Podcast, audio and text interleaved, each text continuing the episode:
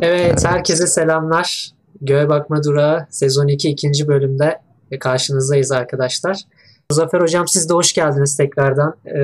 Bir hoş ses bulduk, verirseniz. Merhaba herkese. Herkese merhabalar. Yeniden buradayız Göğe Bakma Durağı'nda. Evet, yok, seste şu an sıkıntı yok denilmiş. Tamam, hemen başlayalım o zaman. Biliyorsunuz geçen bölümde Jüpiter'e kadar geldik. Yaklaşık 2 saatlik bir yayın yaptık. Jüpiter gezegeninde kalmıştık. Bugün Jüpiter'den devam edeceğiz. Jüpiter Güneş sistemimizin en büyük gezegeni. Hatta Zafer Hocam, sizin de bir yazınız vardı Jüpiter'le alakalı. Jüpiter'i Güneş sistemimizin ağır abisi diye tanımlıyoruz. Evet. Gerçekten mantıklı bir tanım bana kalırsa. Çünkü hem kütle olarak hem de boyut olarak Güneş sisteminin en büyüğü, en yüksek kütlelisi. Ne kadar yüksek bir kütleye sahip olduğunu belli örnekler kullanarak tanımlayalım, aklınızda bir şeyler oluşması açısından. Jüpiter'in kütlesi ile Güneş'in kütlesini bir kıyaslayalım. Jüpiter'in Güneş'in 1/1000 kütleye sahip olduğunu söyleyelim. Şimdi Güneş'le kıyasladığımız zaman, yani 1/1000 diyoruz burada. 1/1000'lik bir oran size küçük gelebilir, düşük bir kütle gibi gelebilir ama burada bir yıldızla kıyaslıyoruz. Orta kütleli bir yıldızla kıyaslıyoruz Jüpiter'in kütlesini. Dolayısıyla aslında 1/1000'lik kütle çok yüksek bir kütle demek. Daha çarpıcı bir örnek olması açısından da Güneş sistemindeki bütün gezegenleri eğer toplarsanız, bütün gezegenlerin kütlelerini toplarsanız Jüpiter'in kütlesi bütün bu gezegenlerin kütlesinden yine 2,5 kat daha yüksek kütlede oluyor. Dolayısıyla muazzam bir kütleden bahsediyoruz. Tabii bu kütlenin sebep olduğu bazı şeyler var. Bunu ilerleyen slaytlarda göstereceğiz. Jüpiter'in hemen elementlerinden bahsedelim. Ne kadar hidrojen var, ne kadar helyum veya diğer elementler. Onlardan hızlıca bahsedelim. Jüpiter'e baktığımız zaman %89 oranında hidrojen olduğunu görüyoruz. Ki bu çok yüksek bir oran. %10 helyum ve 0,3 oranında da metan görüyoruz. Daha düşük miktarlarda ise amonyak, hidrojen döterit, su gibi diğer ağır elementler var. Şimdi ağır elementlerin yani düşük oranlarda olduğunu söylüyoruz aslında ama Jüpiter çok yüksek kütleli bir gezegen, az önce söylediğimiz gibi. Bu ağır elementlerin, yani düşük orandaki ağır elementlerin kütlelerinin hepsini yine miktarının hepsini toplarsanız bunların toplamı yine Dünya'nın kütlesinden daha fazla ediyor. Bunu da aklımızda tutalım. Şimdi hocam, ben bu elementleri gördüğüm zaman, element oranlarını gördüğüm zaman bir şey dikkatimi çekti. %89 hidrojen, %10 helyum gibi bir orandan bahsediyoruz. Yıldızlarda da buna benzer bir element oranı görüyorum aslında ben. Yani içerik olarak yıldızların içeriğine benzeyen bir gezegen. Oldukça benziyor. Tek farkı var. Jüpiter'in tek farkı, yıldızlarına farkı, hidrojen oranı fazla.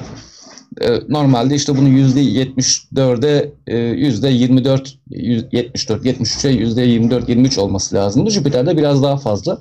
Zannedersem buna neden olan şey de Güneş'in oluşum aşamasında biraz fazla obur davranmış olması.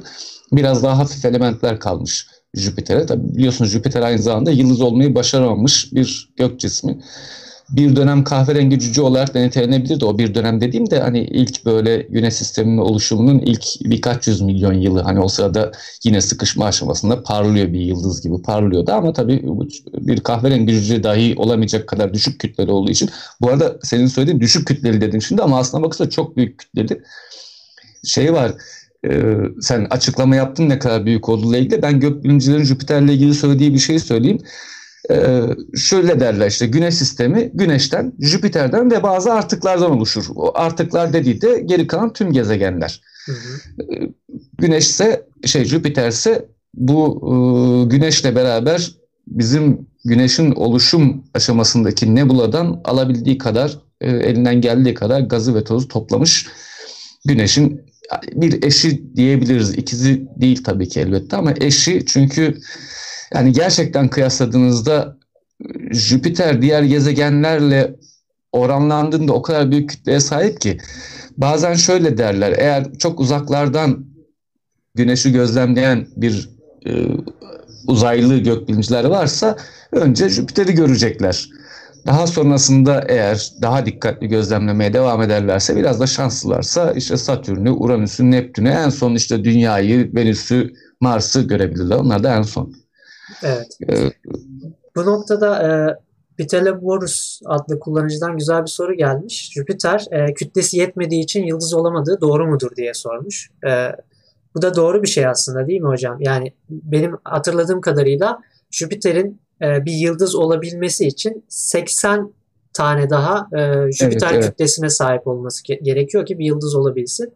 Yani aslında içerik olarak aşağı yukarı yıldızlara benzer içeriklere sahip ama kütlesi yeterli olmadığı için, yani hidrojeni helyuma dönüştürecek nükleer füzyonu başlatmak adına yeterli bir kütleye sahip olmadığı için yıldız olamamış bir gezegen. Yani en az 80 kat daha ağır olması lazımdı. Fakat çok uzak o yıldız olabilme. Yıldız olmaya yaklaşmaya bile çok uzak aslında. 80 kat daha büyük olması lazım kütlesinin. Evet. Maalesef olmamış. Evet. Jüpiter bir de ilginç bir şey daha var. Jüpiter Güneş sisteminin en yaşlı gezegeni aslında. Güneş 4.6 milyar yıl önce oluşmuş bir yıldız. Jüpiter ise Güneş'ten yalnızca 1 milyon yıl sonra oluşmuş bir gezegen. Yani 4,5 milyar yıl önce oluşmuş bir gezegen. Dediğim gibi aslında şimdi yıldızlar çoğunlukla hani tek başına oluşmazlar. Yıldızların oluşum bulutsu içerisinde o oluşum diski üzerinde genellikle birden fazla yıldız oluşur. O yüzden de yıldızların çoğu ikili, üçlü, dörtlü sistemlerdir. Güneş tekli sistem. Yani bunların sayısı daha az. Tekli yıldızların sayısı daha azdır evrende. Oransal olarak daha azdır. Jüpiter de Güneş'le beraber aynı zamanda oluşuyor. Beraber oluşuyor. Dediğim gibi 1 milyon, 1,5 milyon yıl gibi bir fark var arada. Fakat Güneş, bunlar biraz hani şanstır. Bazı dinamiklerin etkisiyle olur. Jüpiter bunu başaramıyor. Yani yeterince kütleyi toplamayı başaramıyor. Güneş daha hızlı davranıyor. Dediğim, biraz önce söylemiştim ya, hani bu şeydir belki de, hani Güneş'in kardeşiydi aslında ama olamadı. Hı hı. Güneş'in çok daha fazla gaz çekmesi nedeniyle. O yüzden dediğim gibi aslında beraber oluştular fakat Jüpiter başarısız oldu. Evet. Ekranda Jüpiter'le ilgili bazı basit bilgileri görüyoruz. Onlara da bakış atalım. 5.2 AU görüyoruz. Bunu geçen yayında açıklamıştık. Astronomik unit anlamına geliyor buradaki AU. Bir astronomik birim de Dünya ile Güneş arasındaki mesafeye tekabül ediyor. Yani bu 150 milyon kilometre. Jüpiter'in de Güneş'ten uzaklığı yaklaşık olarak 5.2 astronomik birim olarak belirtilmiş. Yani yaklaşık 800 milyon kilometre diyebiliriz. Evet. 50+17 evet. Doğal uydu gibi bir bilgi görüyorum burada ama şu an benim bildiğim kadarıyla bu güncellendi. Yaklaşık yanlış hatırlamıyorsam 79 tane uyduya sahip. Evet, sürekli yenileri keşfediliyor. Hı hı. Yenileri keşfediliyor. Hani bilindik uyduları var. Hani uydu diyebileceğimiz yani bizim ayımıza benzer büyüklükte veya biraz daha küçük, biraz daha büyük birçok uydusu var. Hatta bir uydusu var ki gezegen büyüklüğünde. Onu da söyleriz birazdan. Hı hı. Geri kalan uyduları, hani onlarca uydu da çoğunlukla hani Mars'ın uyduları gibi, Phobos, Deimos gibi böyle kaya parçası olarak nitelebileceğimiz uydular.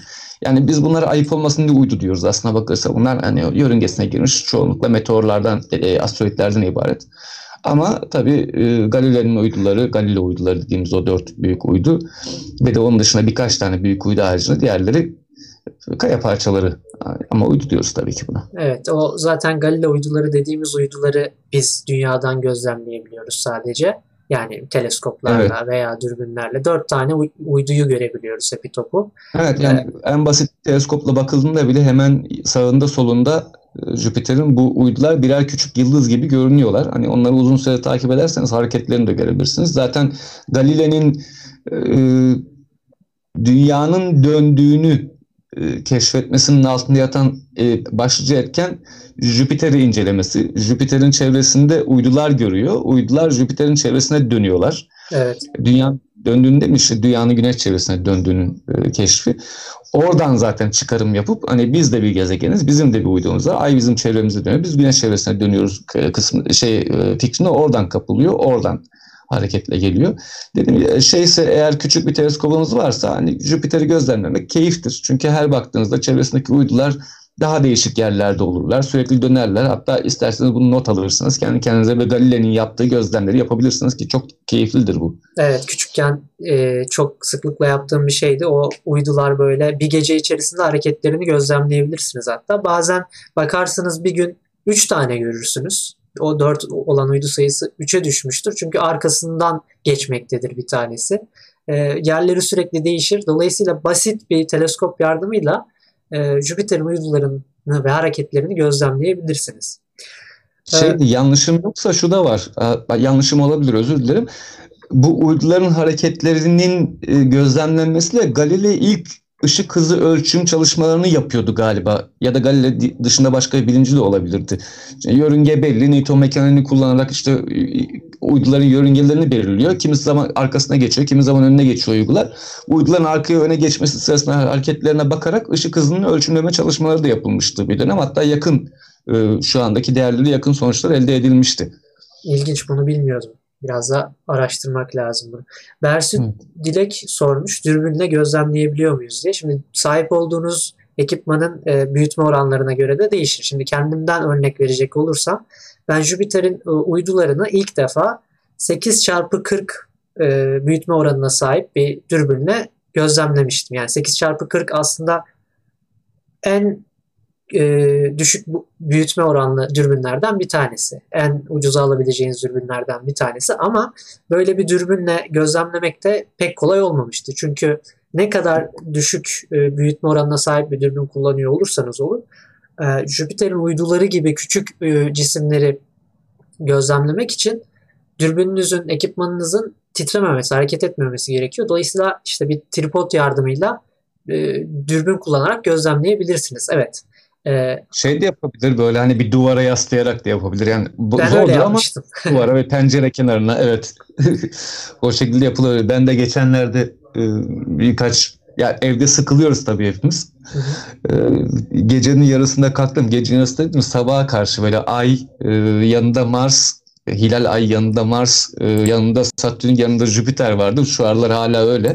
Sabaha karşı 4-5 gibi kalkarsanız. Ya izlemeye çalışıyorum. Teleskobu kurmaya da üşendim. Çantasına duruyor. Kursam zaten yarım saatte kuracağım. Dürbünü aldım. Pencerenin kenarına dayadım. Böyle gözlemlemeye çalışıyorum. Acaba görebilecek miyim, edebilecek miyim falan diye. Gayet keyiflidir dürbünle gözlem. Zordur ama olur. Evet. Bende de tripod yoktu. Ben de aynı mantıkla yapmaya çalışıyordum gözlemleri. Evet. Burada Galileo Newton'dan önce doğmuştur. Galileo'nun Newton'un kanlı haberi yoktu. Tamam, doğru. Dediğim gibi biraz önce söylemiştim ya, Galileo mi yoksa başka bir bilimci mi yapmaya çalışmıştı? Erem 101 demiş. Güzel bir uyarı. Yoksa başka bir gökbilimci mi yapmaya çalışmıştı? Tam olarak bilmediğimi söylemiştim. Evet. Büyük ihtimal Newton'dan sonra bunu Herschel de yapmış olabilir. Gözlemlemeye çalıştılar ve ışık hızını bulmaya çalıştılar. Uyarı için teşekkür ederiz Erem 101. Teşekkürler. Evet, uyduların da burada ben bir şey görüyorum. İşte dedik 79 tane uydusu var Jüpiter'in, ama bu artı ne anlama geliyor? Yani 50+17 veya işte şu an kaçsa 60+19 veya işte o artılar ne anlama geliyor? Sanırım evet hocam, buyurun. Yok sen devam et. Hı-hı. Ya benim bildiğim kadarıyla olması gerekiyor. Bu uyduların belli bir kısmı resmi olarak onaylanmış ve isimlendirilmiş uydular. Örneğin işte 50+17, bu 50 uydu artık resmi olarak bir onay kazanmış ve isimlendirilmiş uydular. Geri kalanları isimlendirilmeyi bekleyen uydular diyebiliyorum. Evet, olabilir. Sürekli keşfediliyor bunlar. Yani o kadar fazla uydusu var ki bunun. Yani kendi başına bir güneş sistemi aslında bakılsa Jüpiter. Satürn de öyledir ama Jüpiter de kendi başına bir güneş sistemi oluşturmuş durumda. Onlarca uydusu var. 100'e yakın uydusu var. Ve de hani isimlendirmeyi bekliyor. Yenisi keşfediliyor. Onaylanması gerekiyor. Yörüngesinin onaylanması gerekiyor. Yörünge dönüş hızının ve işte çapının süresinin onaylanması gerekiyor. Böyle bekleniyor. Sürekli ekleniyor. Bu 50+17 ileride 60+17, 60+27, 37 böyle devam edebilir. Olacaktır da zaten. Ama bu uyduların keşfi çok zor. Onu da söyleyelim. Evet. Zaten birçoğu da düzensiz uydu olarak tabir ettiğimiz böyle şekli bozuk olan, yani ben kaya parçaları diyorum onlara. Kaya parçaları da denebilir. Uydular. Dolayısıyla bu arada evet, buyurun. Şeyi de söyleyeyim. Bu hani hareketli gösteri görüyorsunuz ya, bu Jüpiter'in dönüş görüntüsü. Bu yeni bir görüntü değil arkadaşlar. Bu görüntü Voyager uzay aracı tarafından alınmış bir görüntü. 1977'de fırlatılmıştı. Ben 77'liyim, 43 yaşındayım. Jüpiter'in yanından geçerken Voyager bu zaman aralıklı görüntüyü çekmişti Jüpiter'e yaklaşırken. Hız almak için Jüpiter'in yanından geçmesi gerekiyordu. Ve bu görüntüyü çekti. Aynı zamanda tabii Jüpiter'in halkalarını da ilk o keşfetti. Voyager aracı. Bu görüntü elde etti. Bu çok eski bir görüntüdür. Özellikle bunu seçtim ki hani şu anda hani biz Jüpiter'in çok güzel görüntülerini elde edebiliyoruz. Geçmişin teknolojisinin de ne durumda olduğunu görün diye göstermek istedim bunu. 1977'de yapılmış olan Voyager aracının kameraları bu kadar kaliteli görüntü yakalayabilecek seviyedeydi. Ha, kalite derseniz megapiksel olarak bakıyorsanız eğer siz kalite megapiksel değildir. Ondan daha biriniz olsun. Kalite iyi ışık toplama gücüdür ve oldukça iyi bir zaman aralıklı görüntü elde etmişti Voyager uzay aracı. Evet. Jüpiter zaten bildiğim kadarıyla üzerine en fazla araştırmanın, analizin yapıldığı gaz devi gezegenlerden bir tanesi. İşte Jüpiter'e gönderilen bir Galileo sondası var. Bir de en önemlilerinden tabii ki. Satürn'e gönderilen Cassini sondası bile Jüpiter'in etrafından geçerken ciddi fotoğraflar çekiyor, araştırmalar, analizler gerçekleştiriyor. Dolayısıyla özellikle Jüpiter'in atmosferi konusunda çok fazla çalışılmış bir gezegen Jüpiter. Şu andaki Juno uzay aracı aslına bakılırsa Jüpiter'in atmosferini, yapısını incelemek üzere gönderilmiş bir araç. O araç gönderilirken bu biraz tartışmalı bir konudur ama yine de söylemek durumunda kalıyorum. Şu anda Jüpiter'in inanılmaz fotoğraflarını gönderen Juno diye bir araç var. Bu araç ilk gönderildiğinde bilim insanları buna kamera takmayı bile gereksiz görmüşler. Yani fotoğrafını çekmeye gerek yok. Ya şeydir, bilim insanları için fotoğraf çok önemli bir şey değildir arkadaşlar. Öncelikle bunu söyleyeyim ben size. Bu önemli bir durum. Bizler fotoğraflarla, hani popüler bilim yapanlar veya uzayı takip eden insanlar fotoğraflardan etkilenip fotoğraflar üzerinden konuşuyoruz. Ancak bilim insanları için bu önemli değil. Juno uzay aracını gönderirken bilim insanları dediler ki ya biz buna manyetometre takalım, işte başka bilimsel işte parçacık ölçüm cihazları takalım, onu takalım, bunu takalım, gönderelim, biz bu gezegeni bir inceleyelim bakalım, iyice verilerini alalım dediler. Ama şey oldu en son dönemlerde bu zannedersem, ya biz buna kamera takmazsak, biz bunu gönderdik arkadaşlar, kamera takmazsak insan diyor ki siz ne gönderdiniz, ne yapıyorsunuz orada şeklinde bir sıkıntı ortaya çıkıyor. Ondan sonra en son kamerasını yerleştiriyorlar. O muazzam bir kamera değil ama kızılötesi bir kamera yerleştiriyorlar.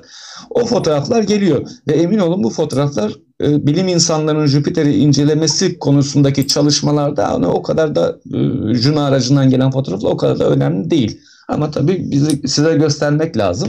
Bu araç ne yapıyor orada kısmını göstermek için konuldu. Evet. Peki Jüpiter'in atmosferi üzerine bu kadar çalışma yapılmış, bu kadar araç gönderilmiş. Atmosferi hakkında neler biliyoruz? İlginç olabilecek neler var hocam? Ya bildiğim kadarıyla şu anda, yani bildiğim kadarıyla demeyeyim de benim dikkatimi çeken Jüpiter'in atmosferiyle ilgili olabilecek, Jüpiter'in kuşakları var ve bu kuşaklar direkt olarak Jüpiter'in atmosferik hareketleriyle, atmosferik olaylarıyla alakalı. İşte üzerinde büyük bir kırmızı leke var. Jüpiter'in gözü olarak adlandırılan, büyük kırmızı leke olarak adlandırdığımız. Bunlar nedir? Bunlardan biraz bahsedebilir miyiz hocam? Şimdi şu şekilde söyleyeyim. Jüpiter kendi etrafında çok hızlı dönüyor. Çok büyük bir gezegen ve çok hızlı dönüyor kendi etrafında. İşte yaklaşık 10 saat içerisinde bir kendi çevresindeki dönüşünü tamamlıyor. Bunun yanında Jüpiter bir iç ısı kaynağına sahip. Yani içinde hala çekirdeğinden enerji üretiliyor. Bu enerji yüzeye ısı olarak yayılıyor. Bunun yanında Jüpiter aynı zamanda Güneş'e oldukça yakın. Yani 800 milyon kilometre civarında bir uzaklığa sahip. Yani Güneş de Jüpiter'i yeterince ısıtıyor. Hem iç ısı kaynağı hem Güneş'ten aldığı ısı enerjisi Jüpiter'in atmosferinin çok aktif atmosferik faaliyetler göstermesi için yeterli şeyler. Yani dünyada yaşanan, dünyadaki atmosferik faaliyetler Güneş'in ısısından kaynaklanır. Güneş'in verdiği enerjiden kaynaklanır. Ve de aynı zamanda hızlı dönüş derken ve zaten oldukça kalın bir atmosferi var. Tüm bu olaylar bu arada görselde gördüğünüz şeye geçelim mi? 34'e geçelim. istersen. Bu gördüğünüz atmosferik olayların tamamı işte bu yoğun çalkantı, yoğun enerji giriş çıkışı nedeniyle ona. Enerji giriş çıkışı derken ben bazı enerji kelimesini kullanmayı sevmiyorum. Neden sevmiyorum? Çünkü enerjiyi artık sahte bilimciler kullanıyor. Enerjiye yiyor. Enerji falan. Yani evet, bildiğimiz ısı enerjisi bu arkadaşlar. Isı enerjisinden dolayı yoğun atmosferik faaliyetler oluyor. Jüpiter fırtınadan geçilmeyen, atmosferi fırtınalarla dolu, fırtına kuşakları oluşan ve bir fırtına başladığında durmasının çok zor olduğu bir gezegen. Neden çok zor? Çünkü gezegenin bir yüzeyi yok. Yüzeyi olmadığı için bir yerde bir fırtına başlamışsa o aldığı enerjiye yenileri eklenerek o fırtına devam ediyor. Dünyada mesela bir fırtına başladığında dünyanın bir kısmı kara, yani %76'sı mı? 72'si mi denizdi dünyanın? Hangisiydi? Neyse işte %70'inden fazlası denizlerle örtülü. Bir kısmı da kara. Bu okyanuslardaki fırtınalar karaya geldiklerinde enerjiyi kaybediyorlar. Çünkü o deniz yüzeyinden kaynaklanan ısı, homojen ısı akışı karalar üzerinde olmuyor.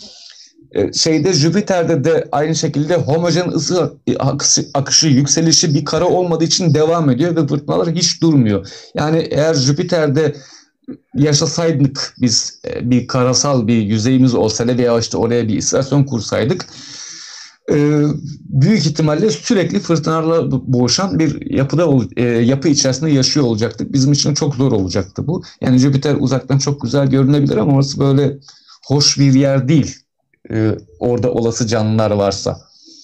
Tabii çok büyük bir gezegen olduğu için olası bir takım canlılar varsa bu Carl Sagan'ın hayal ettiği atmosferden yukarı çıkan, daha sonra aşağı inen balon benzeri canlılar ve işte balonsu balinaların olduğu bir ortam varsa bunlar tabii fırtınalardan kaçabilirler, uçabilirler, gidebilirler. Çünkü gezegende fırtınanın olmadığı çok yerde var. Yine stabil bir yerde fırtına yoksa o bölge uzun süre stabil kalabiliyor fırtınasız olarak. Evet.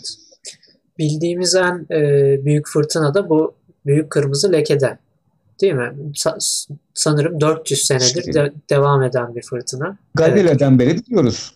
Galile'nin keşfetmesinden beri bildiğimiz bir fırtına. Evet, hiç değişmedi. Hı-hı. Yani belki de çok daha eskiden beri vardı. Hı hı. Ama tabii biz Galileo'nun keşfinden beri biliyoruz. Öyle devam ediyor. İleride ne kadar sürer bilmiyoruz. Yani yüzlerce yıl sürecektir. Daha öyle görülüyor. Çünkü yavaşladı, durduğu yok. 33'e gelirsek 33'te o boyut olarak da gidiyor. Evet. Evet, boyut olarak. Dünya ile kıyaslıyoruz o fırtınayı. İçerisine rahatlıkla bir iki tane dünya sığdırılabiliyor. Evet, burada kırmızı lekenin üzerinde bizim minik küçücük dünyamız var. Rahatlıkla işte o fırtınanın içerisine 2 tane dünyayı rahatlıkla sığdırabiliriz. Çok çok büyük bir fırtına. Evet. Bir de küçük kırmızı leke diye ayrı bir leke daha var Jüpiter'in üzerinde. Yani onun altında ona şey diyorlar. Neydi onun ismi? Scooter. Duymamıştım bu tabii. Büyük kırmızı lekenin üstünde veya altındaydı zannedersem. Bir şeyde 32'de onu görebiliyoruz galiba. Onu takip ediyor.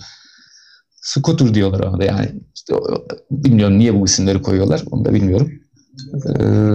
Öyle bir fırtına daha var, bitmeyen ve bitmeyecek gibi görünen. Evet. Hemen altında, evet. Hemen altında solda.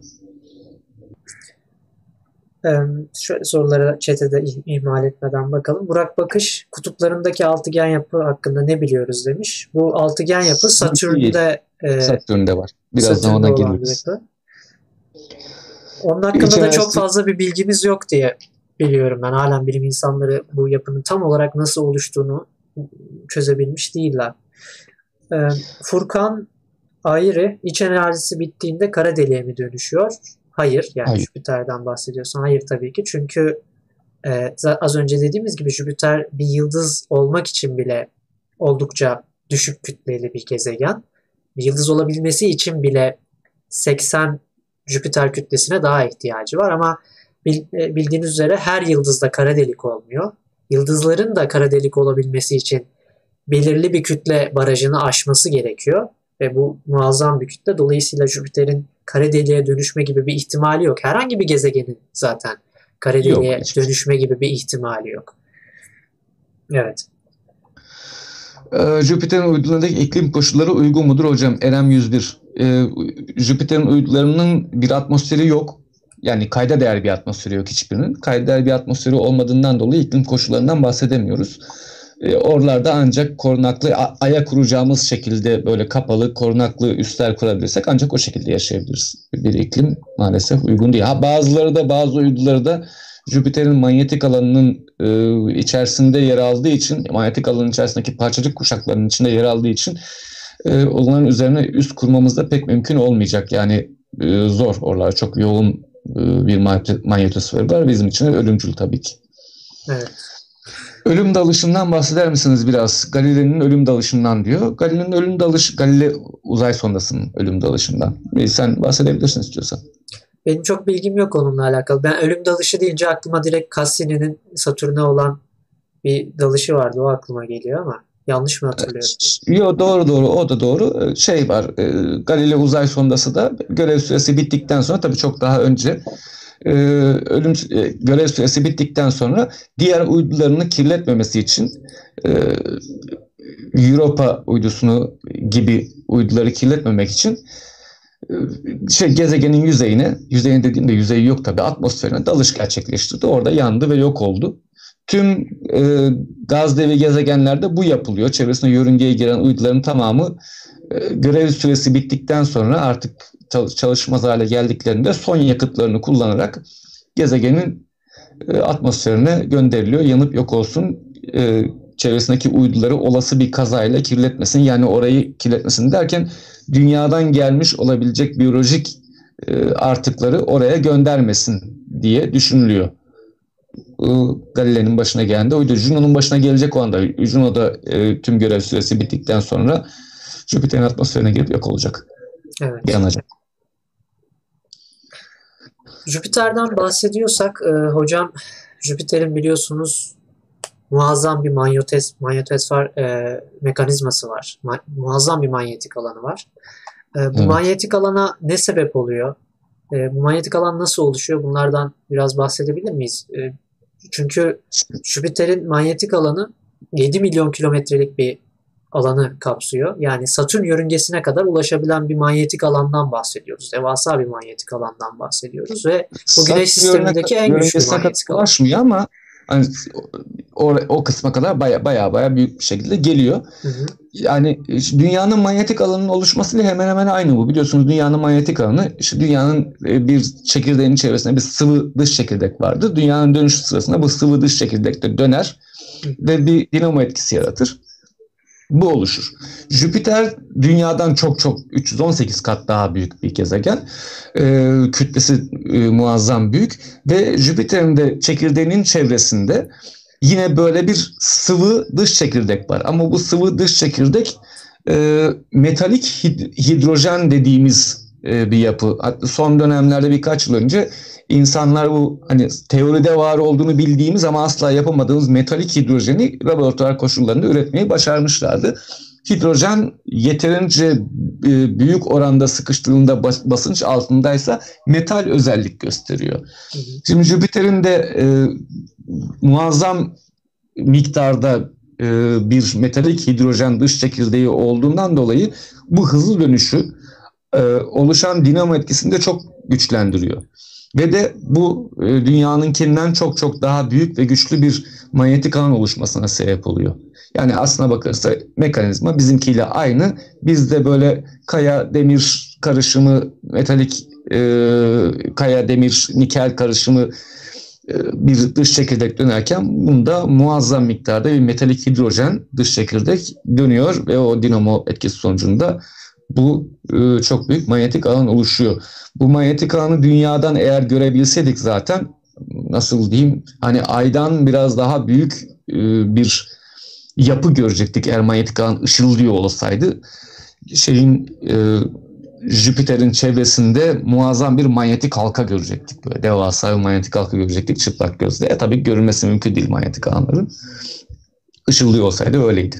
Evet. Satürn'de de benzer bir durum söz konusudur aslında ama yani Satürn Güneş Jüpiter'den daha düşük kütlelidir ancak Satürn'de de böyle bir manyetik alan durumu söz konusu, güçlü. Evet.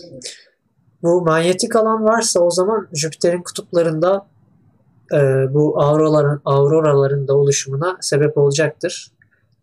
Oluyor ve zaten gözlemleniyordu. Hı. Tabii şu anda Hubble teleskobuyla falan da gözlemlenebiliyor, işte Jüpiter'in kutuplarındaki auroralar gözlemleniyor. Evet. Peki. Slaytları almamışız, çok ilginç. Olsaydı gösterirdik. Evet, slaytlar biraz Jüpiter konusunda birazcık şey olmuş, eksik olmuş. Kusura bakmayın o yüzden. Evet. Evet, Jüpiter konusunda bahsetmemiz gereken önemli meselelerden bir tanesi de bana kalırsa Jüpiter'in halkaları. Çünkü genellikle insanlar Güneş sisteminde halkası olan bir gezegen düşündüğü zaman ilk aklına gelen Satürn olur. Ama Satürn'ün dışında diğer gaz devlerinde de halkalar mevcut. Jüpiter'de var. Satürn'de zaten görebiliyoruz. Uranüs'te var ve Neptün'de var. Ama bu Jüpiter'deki halkalar oldukça silik. Yani silik. Dünya üzerinden gözlemlenmesi, bir teleskop yardımıyla vesaire gözlemlenmesi oldukça zor. Peki bu halkaların özelliği ne? Satürn'le olan farklı ve Satürn halkalarıyla. Buyurun. Jüpiter'in halkalarını ilk olarak biz hani halkaların varlığından şüpheleniliyor tabii ki. Yani bilim insanları bu halkanın olması gerektiğini düşünüyor. Bu kadar çok uydusu varsa bir gezegenin çevresinde halka da olabilmeli diye şüpheleniliyordu. İlk olarak Voyager uzay aracı yakın geçişi sırasında bu halkayı görüntüledi. Yani halka çok ince, inanılmaz ince bir halka ve bu halkalar hani parlak maddelerden oluşmuyorlar. Evet. Satürn'ün halkalarının çok parlak olmasının sebebi çoğunlukla buzun oluşması. Çünkü Satürn yaklaşık 1,5 milyar kilometre uzaklıkta Güneş'e. Dolayısıyla hani o buz halkalarını Güneş ısısı eritemiyor. Ancak Jüpiter 800 milyon kilometre uzaklıkta ve de o buzları eritecek kadar ısı ve ışık alıyor Güneş'ten. Dolayısıyla böyle bir buz halka oluşması pek mümkün olmuyor.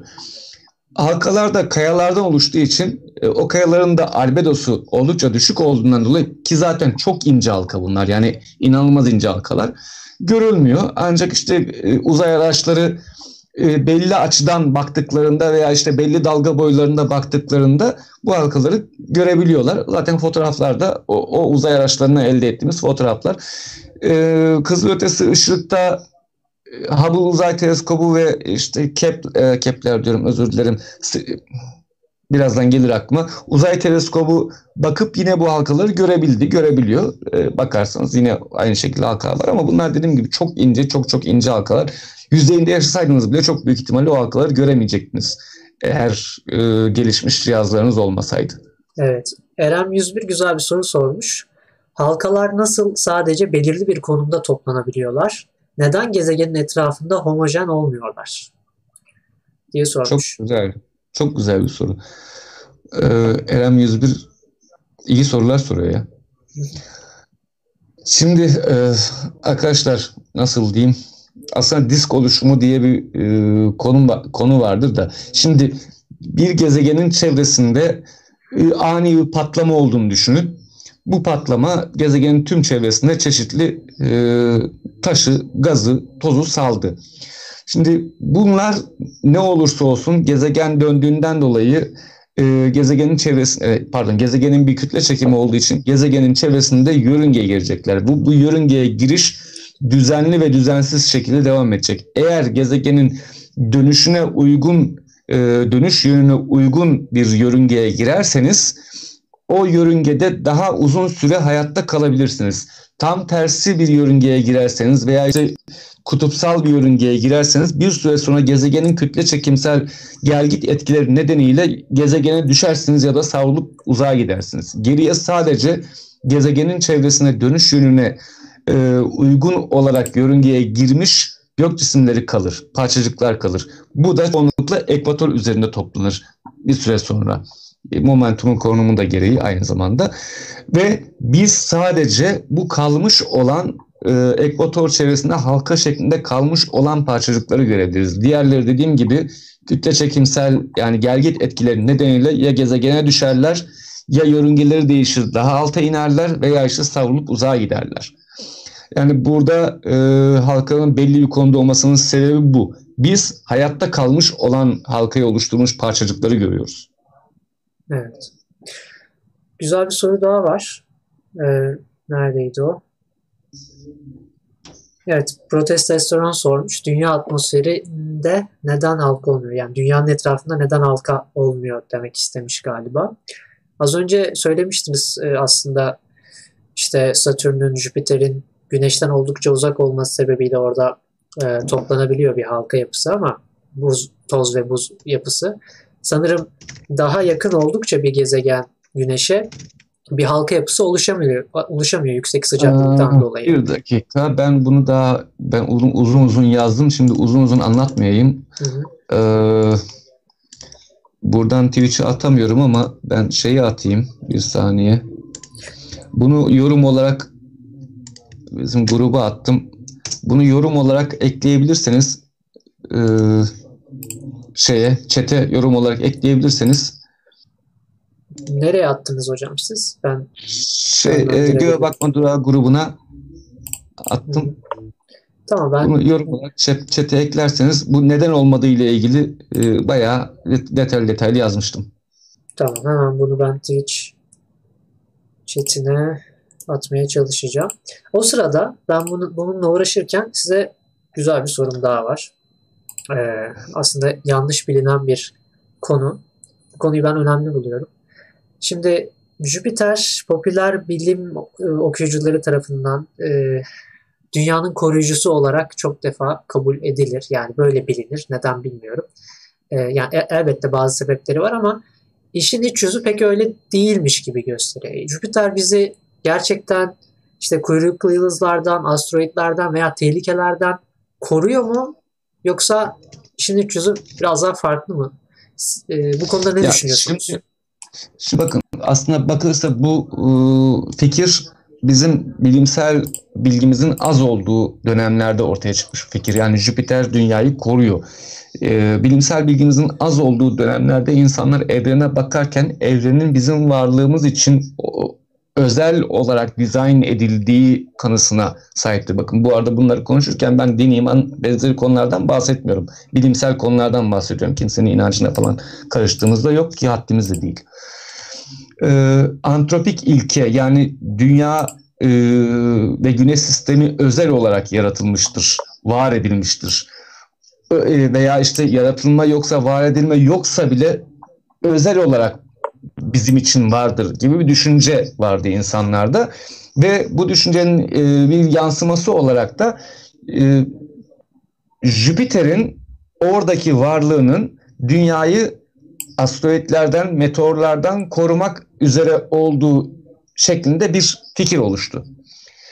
Bu fikre sebep olan şeylerden biri şu: Jüpiter çok büyük kütleli olduğu için çok fazla miktarda meteoru, asteroidi kendi üzerine çeker.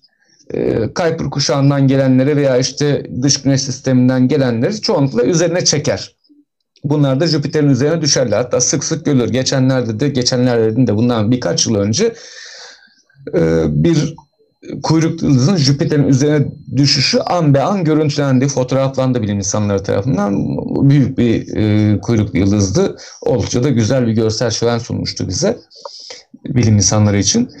Ancak şu var ki, bizim bilgimiz geliştikçe gerçekte Jüpiter'in bir koruma yapmadığını gördük. Çünkü Jüpiter üzerine çektiği kadar göktaşını veya kuyruklu yıldızı üzerine çektiği kadarının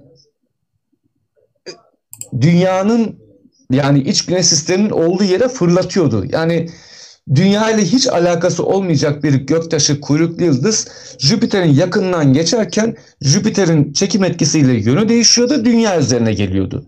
Veya işte normalde dünyaya düşecek bir göktaşı, dünya üzerine gelecek bir göktaşı Jüpiter'in yanından geçerken dünya Jüpiter'in üzerine geliyordu. Yani bu oran eşitti bakıldığında.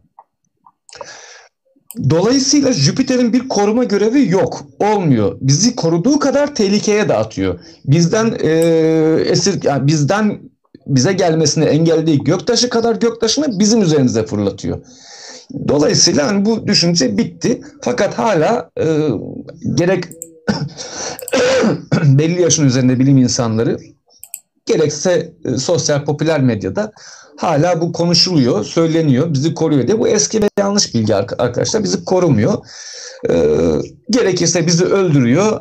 Gerekirse ölecek zannettiğimiz zamanlarda da aha bizi öldürmedi diyoruz. Jüpiter'in böyle bir yapısı var. Bunu aynı zamanda Satürn de yapıyor. Bunu Neptün de yapıyor. Bunu Uranüs de yapıyor. Çünkü bunlar da dev kütleli gezegenler. Yani bu arada o antropik ilke, Jüpiter bizi koruyor ilkesi sadece Jüpiter'le ilgilidir. Jüpiter, Satürn, Uranüs ve Neptün bizi koruyor şeklindeydi. Bu. Ama tabii Jüpiter daha popüler olduğu için Uranüs'e hiç kimse gitmediğinden dolayı Neptün'e bir kere gittik, Uranüs'e bir kere gittik. Satürn zaten halkalı şeker. Sevimli görünüyor.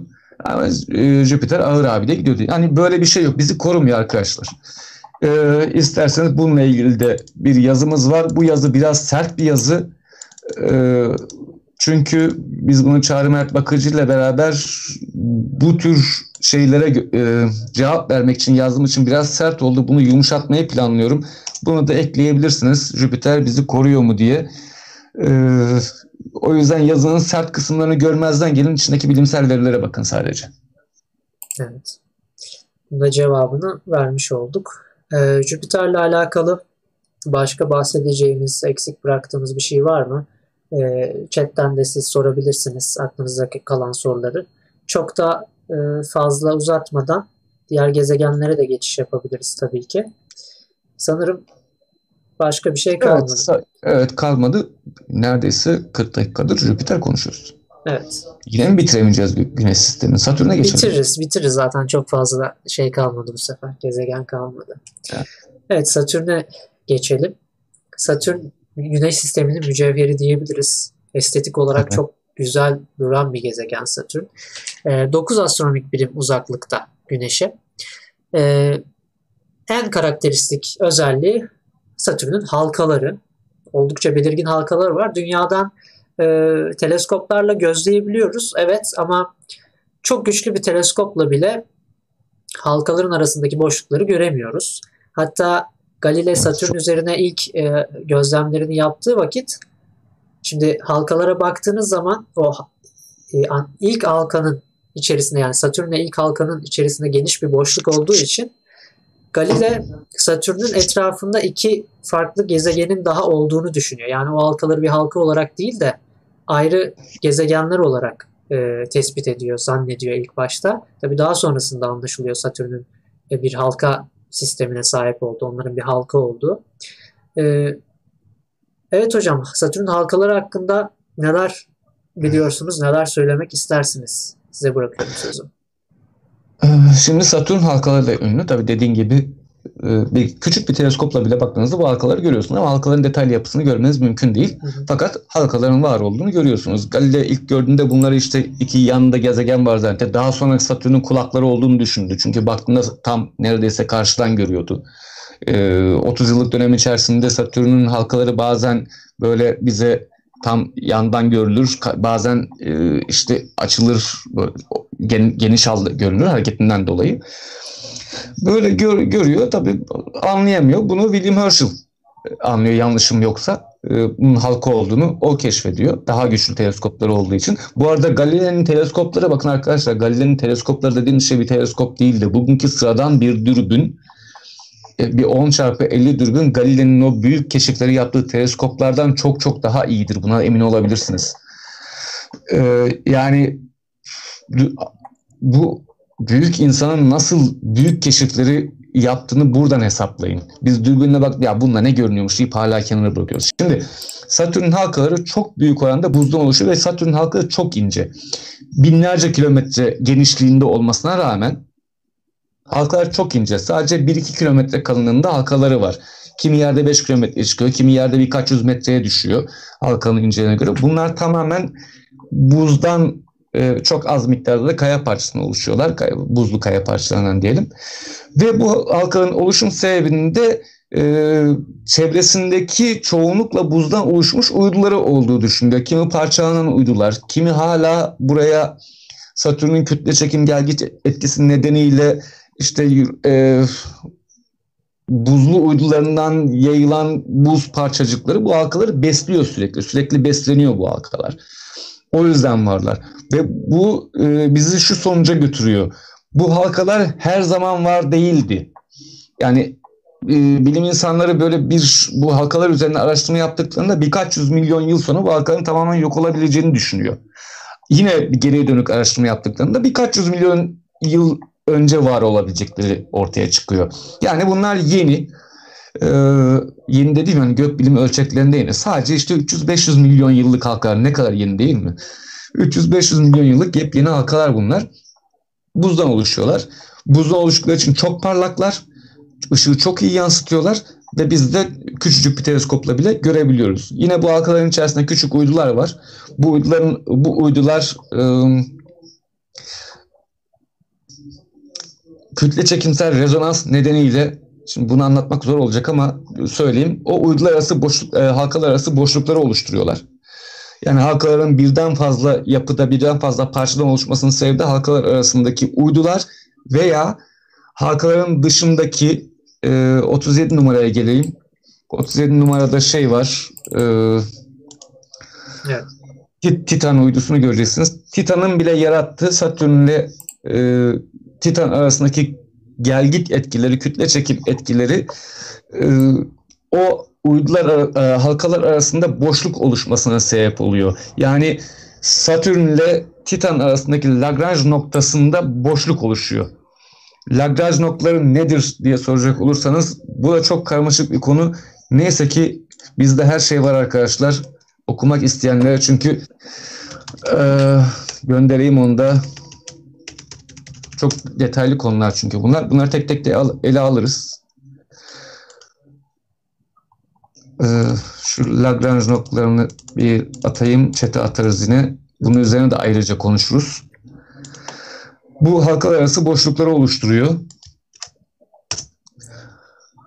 Öyle bizim halkalı şekerimiz bu şekilde var oluyor bu uydular. Dedim ki bunlar yeni halkalar, birkaç yüz milyon yıllık ve birkaç yüz milyon sonra yok olacaklar. Ama bu arada uydular tarafından beslenmeye devam ediyorlar.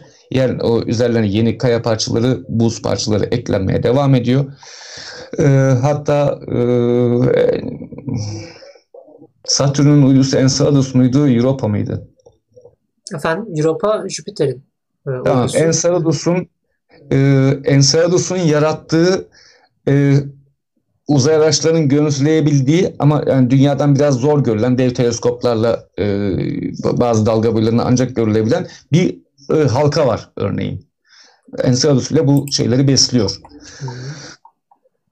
Bu şekilde. Satürn'ün öz kütlesi neden o kadar az? Suyun bile 3'te 2'si demiş Piteleburos.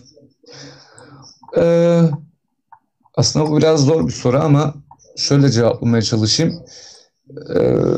Şimdi Satürn bir gaz devi.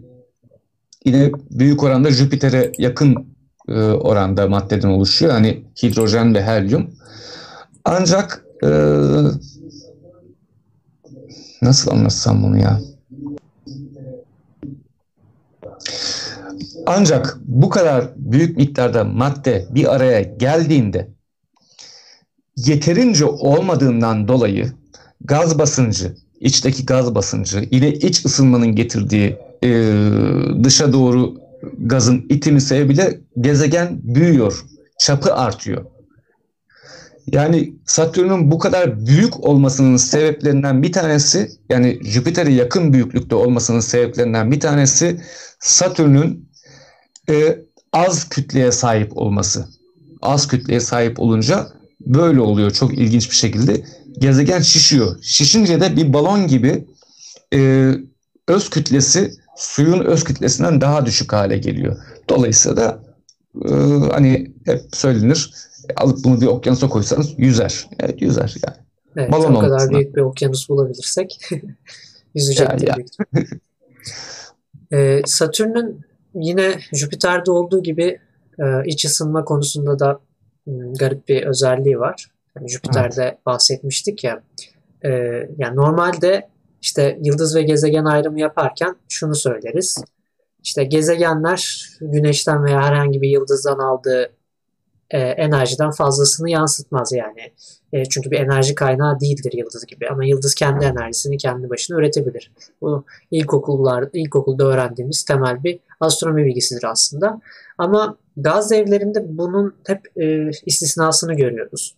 Jüpiter'de dedik işte iç ısınması fazla, dolayısıyla güneşten aldığı enerjiden daha fazlasını yayabiliyor dışarı. Satürn'de de böyle bir şey söz konusu. Aynı mekanizmalar mı çalışıyor Satürn'de de? Jüpiter'e benzer bir şekilde. Zaten yapı itibariyle baktığımızda da oldukça benzediğini görüyoruz. Şimdi gaz devlerinin merkezinde ısı iki şekilde oluşabiliyor. Birincisi ne olursa olsun çekirdek çok yoğun ve çok sıcak. Yani yoğun ve sıcak ne olursa olsun. Ve bu yoğunluk içerisinde döteryum füzyonu, yani döteryum dediğimiz iki hidrojen. Döteryum füzyonu gerçekleşiyor. Bunlar zaman zaman birleşebiliyorlar. Bu birleşme sırasında bir ısı açığa çıkıyor. Aynı zamanda bu gezegenler genç gezegenler evren ölçeğine bakıldığında, yani yaklaşık 4,5-5 milyar yaşında gezegenler ve hala oluşuyorlar. Hala oluşma aşamasına, hala sıkışıyorlar. Çekirdekleri sıkışıyor. Kütle çekim etkisiyle birbirine giriyor çekirdekleri. Çekirdeğindeki maddeler. Ve bu da bir ısıya, sürtünme bir ısıya yol açıyor. Yani Satürn'de de, Jüpiter'de de, hatta ileride geleceğiz Neptün'de de, Uranüs'te değil zannedersem bir şey var. Bu şekilde iç ısınma söz konusu. Ama şu var. Jüpiter'deki iç ısınma çok daha fazla. Çünkü Jüpiter hala çok büyük kütlesi olduğundan dolayı hala çok yoğun bir şekilde sıkışıyor ve bu da sürtünmeyi artırıyor. Hala o çekirdek büzüşüyor. Dışındaki metalik hidrojen de yavaşça hala çekirdeğe katılmaya başlıyor, büzüşüyor. Ve o ısınma sürüyor. Satürn de bu şekilde ama Jüpiter kadar değil o iç enerjisi. Onu söylemek lazım. Ama Satürn'ü asıl özel kılan şey, Satürn'ün güzelliği değil. Onun bir uydusu var, Titan diye. Asıl özel kılan o.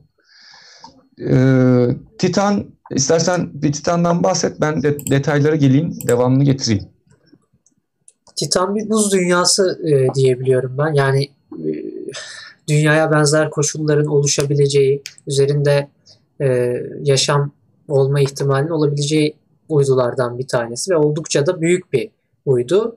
Güneş sisteminin en büyük uydusu Jüpiter'in Ganymede uydusu. İkincisi ise Satürn'ün Titan uydusu, değil mi hocam? Öyle biliyorum evet. Ben. Evet, neredeyse Merkür büyüklüğünde bu uydu. Hı. Yoğunluğu daha düşük ama neredeyse Merkür büyüklüğünde. Tamam, çok soğuk kabul ediyoruz ancak bu uydunun bir atmosferi var. Bu atmosfer de öyle yabana atılı bir atmosfer değil. Dünyanın atmosferinin 1,5 katı basınca sahip. Çoğunlukla azot ve metandan oluşan bir atmosfer. Azot oranı dünyaya çok benziyor ama geri kalanında bu da metan ve karbondioksit sağlıyor. Bu atmosfer nedeniyle ve de aynı zamanda çok soğuk olduğu için bu uydunun yüzeyinde 38 numaraya bakarsak, uydunun yüzeyinde aslına bakılırsa dünyada olduğu gibi atmosferik olaylar gerçekleşiyor. Yağmur yağıyor, kar yağıyor, fırtınalar çıkıyor. Dereler var, göller var, nehirler var. Her şey var ancak bu suyla olmuyor. Bu bizim bildiğimiz metanla oluyor veya daha başka, daha iyi anlayabilmeniz için söyleyeyim, tüp gazlarınızdaki gaz, bütan gazı diyelim biz ona. Onunla gerçekleşiyor tüm bunlar. Yani bu gezegenin yüzeyi metanla oluşan göller, metan gezegen diyorum bakın aslında, yani insan böyle söylemek istiyor ama bir uydu olmuş bu. Hı-hı. Keşke bir gez ayı olsaydı ki gez ayının ne olduğunu sen iyi bilirsin. Olsaydı hani daha güzel bir şekilde anabilseydik bu uyduyu. Atmosferik olarak çok yüksek. Şimdi bu görselin hemen sağ tarafında Cassini uzay aracının ile beraber giden Huygens sondasının yüzeyine inip çektiği bir fotoğraf var. Maalesef kurak bir yere düştü bu araç. İstediğimiz gibi olmadı. Hani belki bir metan gölünün kıyısına düşseydi daha iyi olurdu veya nehrinin. Burada fotoğrafını görüyorsunuz. Fotoğraflara bakarsanız taşların tamamı bizim deniz kıyısında gördüğümüz taşlar gibi yuvarlak, böyle hani su aşınmasından, deniz aşınmasından kaynaklanan yuvarlak yapıya bürünmüş taşlar. Bu da zaten hani bizim bildiğinizi doğruluyor. Ki aynı zamanda Cassini uzay aracının hemen sol tarafta aldığınız bir radar görüntüsü var, bu sol tarafta gördüğünüz görüntü. Üzerindeki bulut yapılarını, su ve nehir yapılarını gösteriyor. Çok daha detaylıları var tabii. İnternetten bunları arayabilirsiniz, arayıp bulabilirsiniz, bunları izleyebilirsiniz. Dolayısıyla biz burada bu gezegenin içerisinde hani dünyada olduğu gibi olmasa da belki de hani biz dünyada karbon temelli su ve karbon temelli canlılarız. Hani karbon ve metan temelli canlılar bu uydu üzerinde var olabilir diye düşünüyoruz. Tabii uydunun yüzey sıcaklığı yaklaşık -120 santigrat derece civarında. Burada yine sıvı var. Bu sıvı içerisinde kimyasal reaksiyonlar gerçekleşir ve canlılık oluşabilir. En azından tek hücreli canlılığın olabileceği umudu var burada metan temelli olarak. Evet. Asıl önemli olan da Satürn'de bu zaten uydu. İleride bir gün Güneş kırmızı deve döndüğünde birazcık daha ısınacak ama tabii bu da Titan'ın maalesef ölümü anlamına gelecek. Evet. İsterseniz Satürn'ü de çok fazla uzatmadan. Son iki gezegenimiz kaldı. Onları hızlıca geçelim. Hı hı. Bir 5 dakika ara verelim. Hızlıca iki gezegeni geçelim ve soruları almaya başlayalım. Zaten ondan sonra Kuiper kuşağı geliyor. Cüce gezegenler var. Bitti zaten. Evet. O halde Uranüs'e geldik. Uranüs oldukça uzak bir gezegen. Uranüs'ten önce bir ara verelim. Ha, ara verelim. Zaten öncesinde ara verelim diyorsun. Tamam, yanlış aldım şimdi. Hı? Tamam, öyle yapalım o zaman. Kaç dakika? 5 dakikalık bir ara verip hemen geliyoruz arkadaşlar. Tekrardan merhaba. Çayımızı, kahvemizi aldık, geldik. Uranüs'le devam edeceğiz. Uranüs ve Neptün'ü biraz hızlıca geçip soru-cevap bölümüne geçeceğiz. Evet, Uranüs oldukça uzak bir gezegen Güneş'e oranla. Tabii bu kadar uzak olmasından dolayı da geç keşfedilen gezegenlerden bir tanesi Uranüs. 1781 yılında keşfedilebilmiş bir gezegen. Dolayısıyla aslında Uranüs teleskopla ilk keşfedilmiş gezegen olarak da bilinir. Yaklaşık olarak 14.6 dünya kütlesine sahip ve boyut olarak da içine 67 dünya sığdırabileceğimiz kadar büyük bir gezegen olduğunu söyleyebiliriz. Aslında bu da bir dev gezegen. Hani biz bunları buz devi, Uranüs ve Neptün buz devi olarak adlandırılıyor. Neden buz devi olarak adlandırılıyor? Çok uzaktalar. Çok uzakta oldukları için de hani büyük oranda hani atmosferleri dahi buzdan oluşuyor. Buzlu yapılardan oluşuyor. Dolayısıyla biz bunları buz devi diye nitelendiriyoruz. Ancak bunlar gaz devleri yine. Evet. Tıpkı Jüpiter ve Satürn gibi gaz devleri ama artık çok soğuk gaz devleri. Dediğim gibi Uranüs 14.6 yaklaşık 14.5 dünya kütlesine sahip. Yine dev bir yapıda bir gezegen ve bu gezegenin en önemli özelliği gördüğünüz gibi tek düze niteliksiz bir yapıda olması. O yüzden astronomi dünyasına dahil olmak üzere popüler bilim diyeyim ben buna. Popüler bilimde Uranüs pek adından bahsedilmeyen, hakkında konuşulmayan böyle bir halk arasındaki deyimle yetim uşak veya işte gariban gezegen diyebiliriz. Oysa gariban falan değil elbette. Evet. Çok önemli bir gezegen. Hakkında hiç konuşulmuyor. Uranüs'le ilgili dikkatimi çeken şeylerden bir tanesi, hani evet çok konuşulan bir gezegen değil ama bence en ilgi çekici şeylerden bir tanesi yörünge düzlemine oldukça yatık bir şekilde durması. 98 derecelik bir eğimle durması. Evet, neredeyse bir tekerlek gibi dönüyor Güneş'in çevresinde. Bir tekerleğin dönüşü gibi dönüyor. Bunun sebebini tam olarak bilmiyoruz. Büyük bir çarpışma yaşadığı düşünülüyor. Yani Mars'tan büyük bir gezegenle yaşadığı geçmişte milyarlarca, yüz milyonlarca yıl önce yaşadığı bir çarpışma buna neden olmuş diye düşünülüyor. Tam emin değiliz tabii ki bundan. Dolayısıyla bu yanıyla ilginç ki halkaları da var bu gezegenin. Evet, yine aynı diğer gaz devlerinde olduğu gibi silik bir halkası var. Aynen, silik bir halkası var.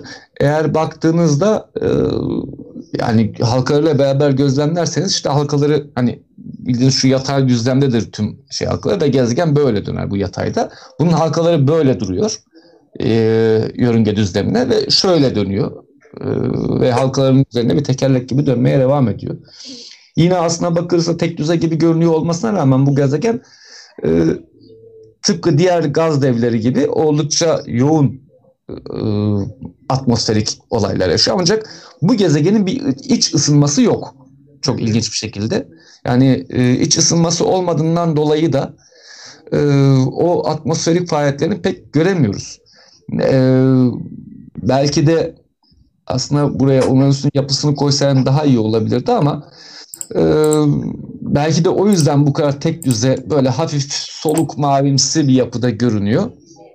Ve işte böyle gözden kaçırılıyor bu gezegen.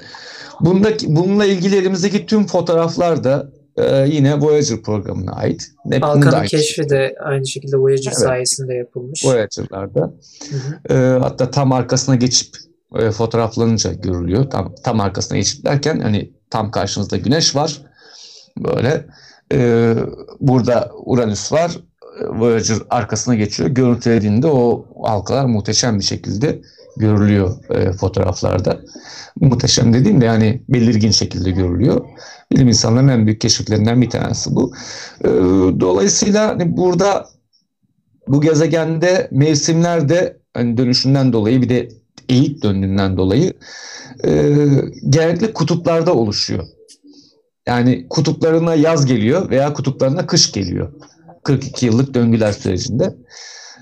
Diğer bölümleri pek güneş almıyor. Aslına bakarsa bu gezegenin ekvator düzleminin hani gezegenin yatık olduğunu düşünüp sola bakan kısmını kuzey, sağa bakan kısmına güney diyelim biz. Üstüne de doğu diyelim, altına da batı diyelim. Bu gezegenin kutupları doğusunda ve batısında. Hani kutupları dedim, kutup şartlarının yaşandığı yerler doğusunda ve batısında. Oysa kutupları kuzeyde ve güneyde, yani sağda ve sol, yani ben referans veriyorum tabii ki, sağ sol diye bir şey yok. Yörünge düzleminin sağında, yörünge düzleminin solunda kutupları var. Bizde ise diğer tüm gezegenlerde yörünge düzleminin üstünde ve altında kutuplar var. Bu gezegen o yüzden biraz ilginç. Bilinen 27 tane uydusu var zaten. Bu uyduların çok da kale alınacak uydular değiller. Her biri küçük kaya parçaları veya işte kaya parçalarını hallice yapılar. O yüzden üzerinde pek konuşulmuyor Uranüs'ün. Evet. Uranüs'le ilgili aslında apayrı bir program yapıp bunun üzerine uzun uzun konuşmayı isterim. Çünkü dediğim gibi bu görmezden gelinen bir gezegen. Belki de bunun üzerine konuşulacak çok şey var. Yani yapmak isterim bir gün, bilmiyorum. Belki istek olursa Uranüs üzerine, Uranüs ve Neptün üzerine ayrı ayrı 2 program yaparız. Bilmiyorum. Evet. Uranüs bir de şimdi Uranüs'ten sonra zaten Neptün'den bahsedeceğiz.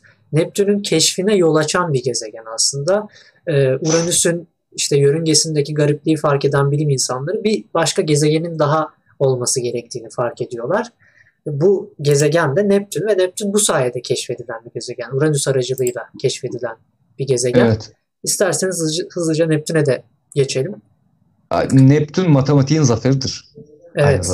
Yani biz Neptün'ü görmeden keşfettik diyebiliriz. Şimdi Neptün'de yaklaşık 17 dünya kütlesine sahip bir gezegen. Biraz daha havalı bir görüntüsü var onun. Hani mavimsidir. Benim de en sevdiğim gezegenlerden bir tanesi. Adını anmadan geçemeyeceğim. Adını anmadan geçemeyeceğim derken bir insanın adını anmadan geçemeyeceğim. Neptün İpek Yılmaz. Bizim yıllar önce yaptığımız 2,5 dakikada ne bileyim yarışmasına Mersin'den katılıp birinci olan engelli dehamız diyelim. Şu anda İzmir'de üniversiteye başladı. Artık o bir üniversiteli. Bilim insanı olmak için çok uygun ve çalışıyor. Böyle bir gezegen biraz da yapı olarak Jüpiter'e, hani kütlesi değil elbette. Çünkü sadece dünyanın 17 katı. Jüpiter'in kütlesi çok çok daha fazla. Yapı olarak, atmosferik yapı olarak Jüpiter'e biraz fazla benziyor. Örneğin bunda bu gezegende var, bir Jüpiter'in kırmızı noktası gibi büyük kara nokta dediğimiz bir kara nokta var. Yine benzer bir tür. Evet, koyu bir lekesi var. Yine bu fırtına alanı uzun süre devam ediyor ama zannedersem kayboldu ama zaman zaman tekrar ortaya çıkıyor. Tabii Jüpiter'deki gibi kalıcı değil bu. Oldukça yoğun bulutlu bir yapısı var. Bunların büyük oranda metan, etandan oluşan bulutları mevcut bu gezegenin. Ve aynı zamanda Güneş sistemindeki en hızlı ve güçlü rüzgarların olduğu gezegen Neptün. Yani saatte binlerce kilometreyi bulan rüzgarlar esiyor bu gezegende. Bunun sebebi iç ısısı.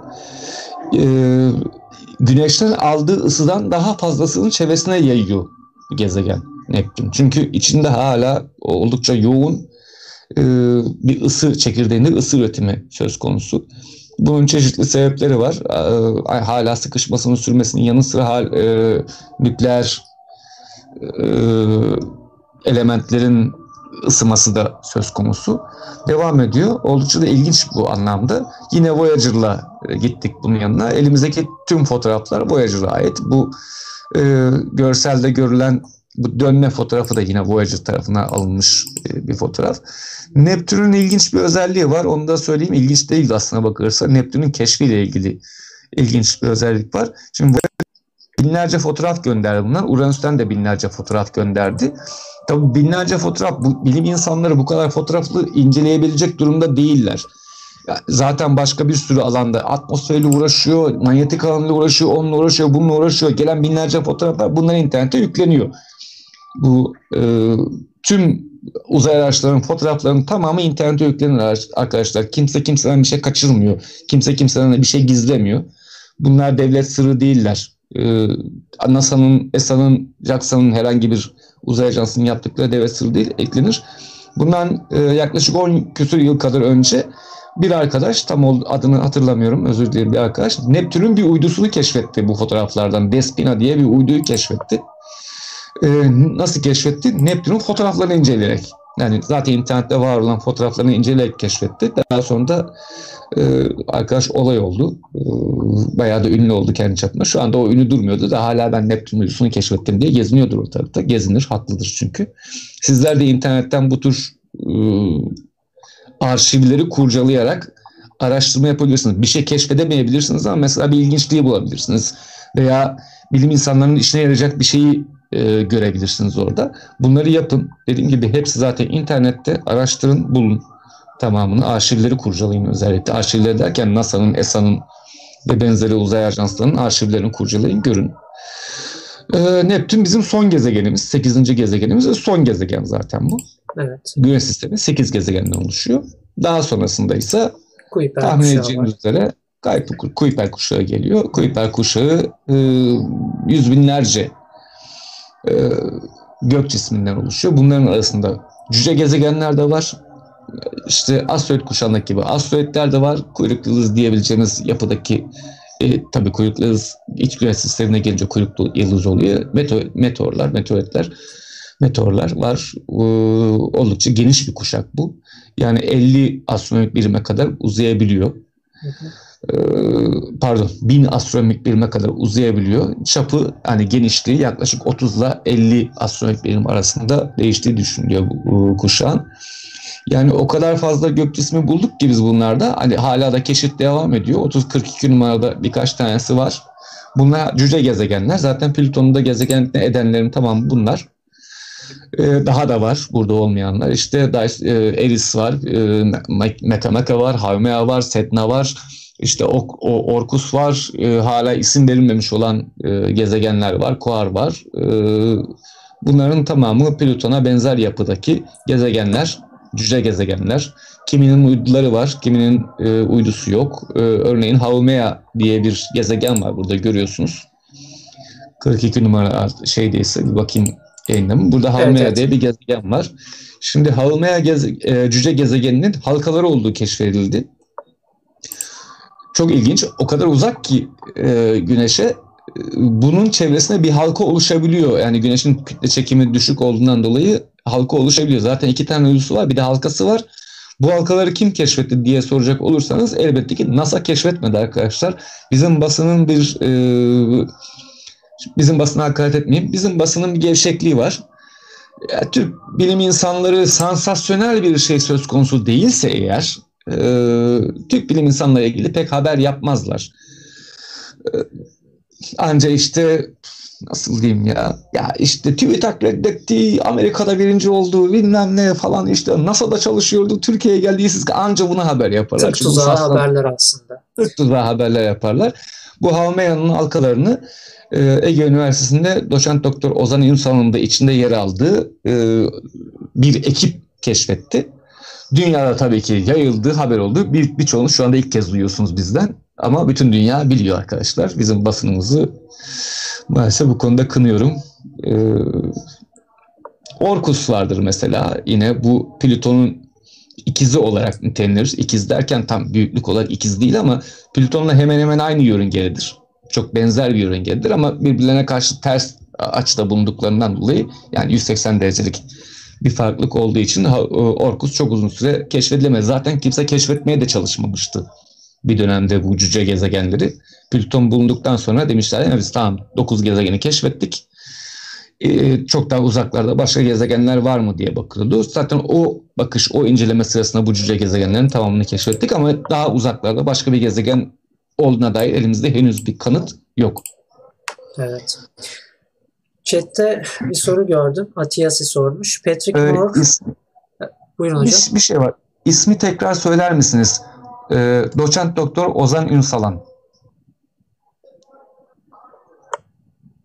Tamam. Evet. Atiyasi sormuş. Patrick Moore Gezegenler Kılavuzu kitabını önerir misiniz? 1996 yılında basılmış, bilgiler güncel midir? Ben okudum bu kitabı. Evet, çok eski bir kitap. Doğal olarak bilgiler güncel değil ama bana sorarsanız mutlaka, eğer astronomiyle ilgileniyorsanız mutlaka okumanız gereken bir kitap. Çünkü hem gözlemsel anlamda hem de teknik anlamda basit ve doğru bilgiler veren bir kitap. Yerinde bilgiler veren bir kitap. Özellikle benim fark ettiğim kadarıyla gözlemsel olarak, yani gezegenleri nasıl gözlemleyeceğinize dayalı bir kitap. Dolayısıyla tavsiye ediyorum, güncel olmasa bile. Zaten okurken içerisindeki bilgileri kontrol edebilirsiniz. Bence çok büyük bir sıkıntı değil güncel olmaması diye düşünüyorum. O da iyi oldu. Yani mutlaka okumanız gereken bir kitap olduğunu tekrar edeyim bu kitabın. Ama şu an basımı yok büyük ihtimalle.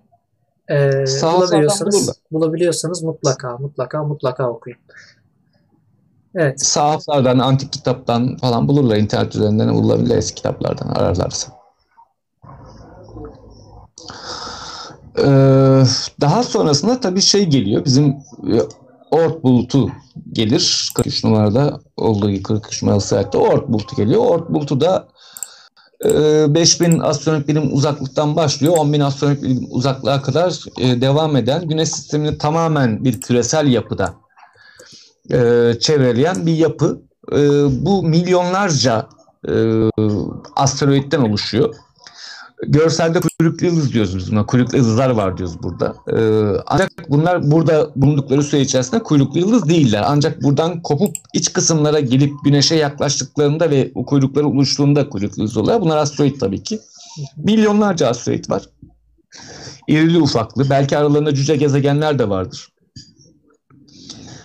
Ancak bu diğerlerinden farklı olarak bir disk, yani Güneş'in ekvator düzlemine dizili disk şeklinde değil de komple bir küre yapısında Güneş'i çevriliyor. Çünkü Güneş'in kütle çekimi o kadar az ki burada bir yatay disk oluşumunun gerçekleşmesi söz konusu olmuyor. Yani o gelgit kuvvetleri veya işte ne bileyim o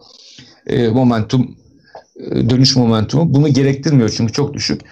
Yani bu yaklaşık Güneş'ten bir ışık yılı uzağa kadar da uzanıyor. Bir buçuk ışık yılı kadar uzanıyor dışa doğru. Bu yapıyı gözlemledik mi biz? Hayır, hiçbirimiz gözlemleyemedik. Ancak Güneş sistemine aniden ortaya çıkan kuyruklu yıldızlardan anlıyoruz biz bu yapının var olduğunu. Bu durumda varsayımsal bir yapı mı derseniz, hayır, varsayımsal bir yapı değil. Çünkü elimizdeki kanıtlar çok güçlü. Matematiksel kanıtlar ve gözlemsel kanıtlar, kuyruklu yıldız kanıtları çok güçlü. Dolayısıyla bu yapının var olduğunu biliyoruz. Gördük mü? Hayır, görmedik ama bilim size bir şeyi ispatlayabilmek için illa onu göstermesi gerekmiyor. Yeterince kanıt sunarsanız ve bu kanıtları da gözlemsel verilerle desteklerseniz zaten büyük oranda emin olursunuz. Oort bulutunun varlığından da büyük oranda eminiz. Hani bu şeye benziyor, bir kutuyu sallayıp içine ne olduğunu tahmin etmeye benziyor. Ondan şıkır şıkır bir ses geliyorsa kutunun içerisinde, içine bir çıngırak olduğunu anlarsınız. Bilim insanları da bu şekilde yaparlar zaten. Oort bulutuyla beraber Güneş sistemini bitirdik. Şurada en son 44 numarada orantılılarını gösterelim. Evet. Ondan sonra sorularımızı alalım. Evet, Güneşimizin yanında tüm gezegenler orantılı olarak böyle kalıyorlar arkadaşlar. Orada dünyayı okla gösterdik ki görün diye biz ufacık, minicik varlıklarız. O ufacık misketin üzerindeki ufacık bir toprak parçasında birbirini yiyen insanlarız biz arkadaşlar. Evet. O büyüklüğünü öve öve bitiremediğimiz Jüpiter bile Güneş'in yanında ne kadar küçük kalıyor aslında. Buradaki görselde kesinlikle gördüğümüz gibi. Ki dünyanın boyutu kıyaslanamaz bile, küçüklük açısından gerçekten oldukça küçük duruyor. Şimdi arkadaşlar isterseniz sorularınızı yazmaya başlayın. Sadece Güneş sistemi değil, hemen her konuda yazabilirsiniz. Elimizden geldiğince cevaplayalım. Ve de yayını soru cevapla bitirelim. Evet, bekliyoruz Twitch chat'inden sorularınızı. Kaç tane cüce gezegenimiz var diye sormuş Eda Nur. SHBDK 13. Neden isimleri cüce gezegen? 8 taneler. Evet, mesela Plüton neden cüce gezegen? Neden gezegenlikten çıktı? Neden cüce gezegen diyoruz bazı gök cisimlerine? Bundan bahsedebiliriz hocam belki. Şimdi bir dönem Ceres diye bir gezegen keşfedilmişti. Ceres diye bir gezegen diyorum ki gerçekten Ceres diye bir gezegen vardı, o dönemlerde keşfedildi. Asteroid kuşağının tam ortasında yer alan en büyük asteroitti kendisi. Ve bir gezegen gibi yuvarlak yapıya sahipti. Bunu İtalyanlar keşfettiler. İtalyanlar keşfettiklerinde çok sevindiler buna. Biz bir gezegen keşfettik diye. Daha sonra o dönem boyunca Güneş sistemi Merkür, Venüs, Dünya, Mars, Merkür, Venüs, Dünya, Ceres, Mars, Jüpiter, Satürn, Uranüs, Neptün olarak bilinde 9 gezegenimiz vardı bizim. Ama daha sonrasında yapılan araştırmalar gösterdi ki bizim Ceres aslına bakılırsa ya gezegen olamayacak yapıda küçücük bir gezegen. Küçücük bir kaya parçası. Yani yaklaşık 1000 kilometre çapı var. Ve Uluslararası Astronomi Birliği ve tüm dünya dediler ki bu gezegen değildir sayın İtalyan meslektaşlarımız. Biz bunu gezegenlikten çıkardık dediler. Onu bir asteroid olarak dediler. Tabii İtalyanlar bunu kabul etmedi. İtalyanlar çok uzun yıllar boyunca okullara, ders kitaplarına Ceres'i gezegen olarak okuttular. Tam bu arada İtalyanlar bunları yaparken Kral Tambu Plüton'u keşfetti. Plüton da Ceres'ten hallice bir yapıydı ama akıllıca bir taktik uyguladılar. Güzel bir isim verdiler. Plüton. Plüton güzel bir isimdir arkadaşlar. Güzel isim olduğu için biz yıllarca Plüton'a gezegen dedik. İtalyanların keşfettiği zavallı Ceres'i gezegenlikten çıkarmış olmamıza ve asteroid demiş olmamıza rağmen uzun yıllar boyunca Plüton'a gezegen dedik. Ancak Kuiper kuşağını anlatırken bahsettiğimiz gezegenler, cüce gezegenler keşfedilmeye başlandığında ki onları biz gezegen diye keşfetmeye başlamıştık. Sedna'dır, Kuar'dır, işte Haumea'dır. Keşfet bitmiyor. O kadar fazla cüce gezegen ki bunlar cüceler gerçekten. Yani Merkür'ün yarısından çok daha az çapa sahip yapılar, gök cisimleri. Uluslararası Astronomi Birliği baktı bu işin sonu yok. Onlarca cüce gezegen keşfedilmiş. Sonu yok. Gezegen tanımını değiştirdi. Gezegen tanımını değiştirince de Plüton da dahil olmak üzere tıpkı geçmişte Ceres'in başına gelen gibi Plüton gezegenden çıkartıldı. Şimdi bizim yaklaşık 20'ye yakın keşfedilmiş cüce gezegen var. Bunlara dediler cüce gezegen olsun bunlar. Cüce gezegen var 20'ye yakın. Ama keşfedilecek daha onlarca cüce gezegen olduğu düşünülüyor. Ve bilim insanları sürekli buluyorlar bu gezegenleri. Fakat şimdi cüce gezegen keşifleri haber olmuyor. Yani niye haber olmuyor? Ya zaten oldular 20 tane. 21. keşfedince madalya takmıyor kimse kimseye. Dolayısıyla haber olmuyor. Daha da olmaya devam edecek. Bilim insanları kendi aralarını gururlanıyorlar. Bilim insanları, akademisyenler seviniyorlar. Tıpkı bizim Haumea'nın halkalarını keşfeden Ozan hocamız gibi. Çok mutlu fakat hiçbirinizin haberi yok. Hiçbirinizin umurunda değil zaten. Umurunda da olmayacak. 21. 25. 30. cüce gezegenin keşfi. Yani 8 gezegenimiz var. 20 civarında cüce gezegenimiz var. 50 yıl sonra 50 tane olur bu cüce gezegen. Yani hala keşfediliyor. Evet. Eren 101 sormuş. Newton'un kütle çekim teorisi niye yetersiz kaldı? Genel görelilik Newton teorisini yapamadı. Neyi yapabildi? Bu soru geçen bölümde de sorulmuştu. Aslında bunun hakkında biraz konuşabiliriz. Çünkü tam olarak anlaşılmayan bir konu büyük ihtimalle. Newton'un kütle çekim teorisi ve görelilik arasındaki fark. Çok da teorik biraz bir konu aslında. Efendim? Biraz anlatabilirsin bu konuyla ilgili. Aslında bu konuları anlatmaktan, bu konuya girişmekten biraz çekiniyorum. Çünkü teorik bir konu olduğundan dolayı. Ama yine de sorunuzu cevaplamaya çalışalım. Şimdi Newton ilk kütle çekim teorisini, Newton fiziğini ortaya koyduğu zaman Principia diye bir kitapla yaptı bunu. Ve burada işte gezegenlerin hareketleri, cisimlerin hareketlerini kullandığı matematikle, denklemlerle çok iyi biçimde açıklayabiliyordu. Yani ortada yasalar vardı ve bu yasalar matematiğe göre çok düzgün bir şekilde işliyordu. Ama Newton'un kendisi bile bu kuramı oluştururken bir şeyin eksikliğini kabul ediyordu. Buna Principia kitabında da yer vermişti Newton. Bu kütle çekim dediği olayın tam olarak neden ve nasıl olduğunu açıklayamadığını kendi kitabında itiraf ediyor Newton. Hatta bu noktada Newton buradaki boşluğu Tanrı'yla da kapatmaya çalışıyor. Tanrı'nın elini koyuyor aslında bu noktaya.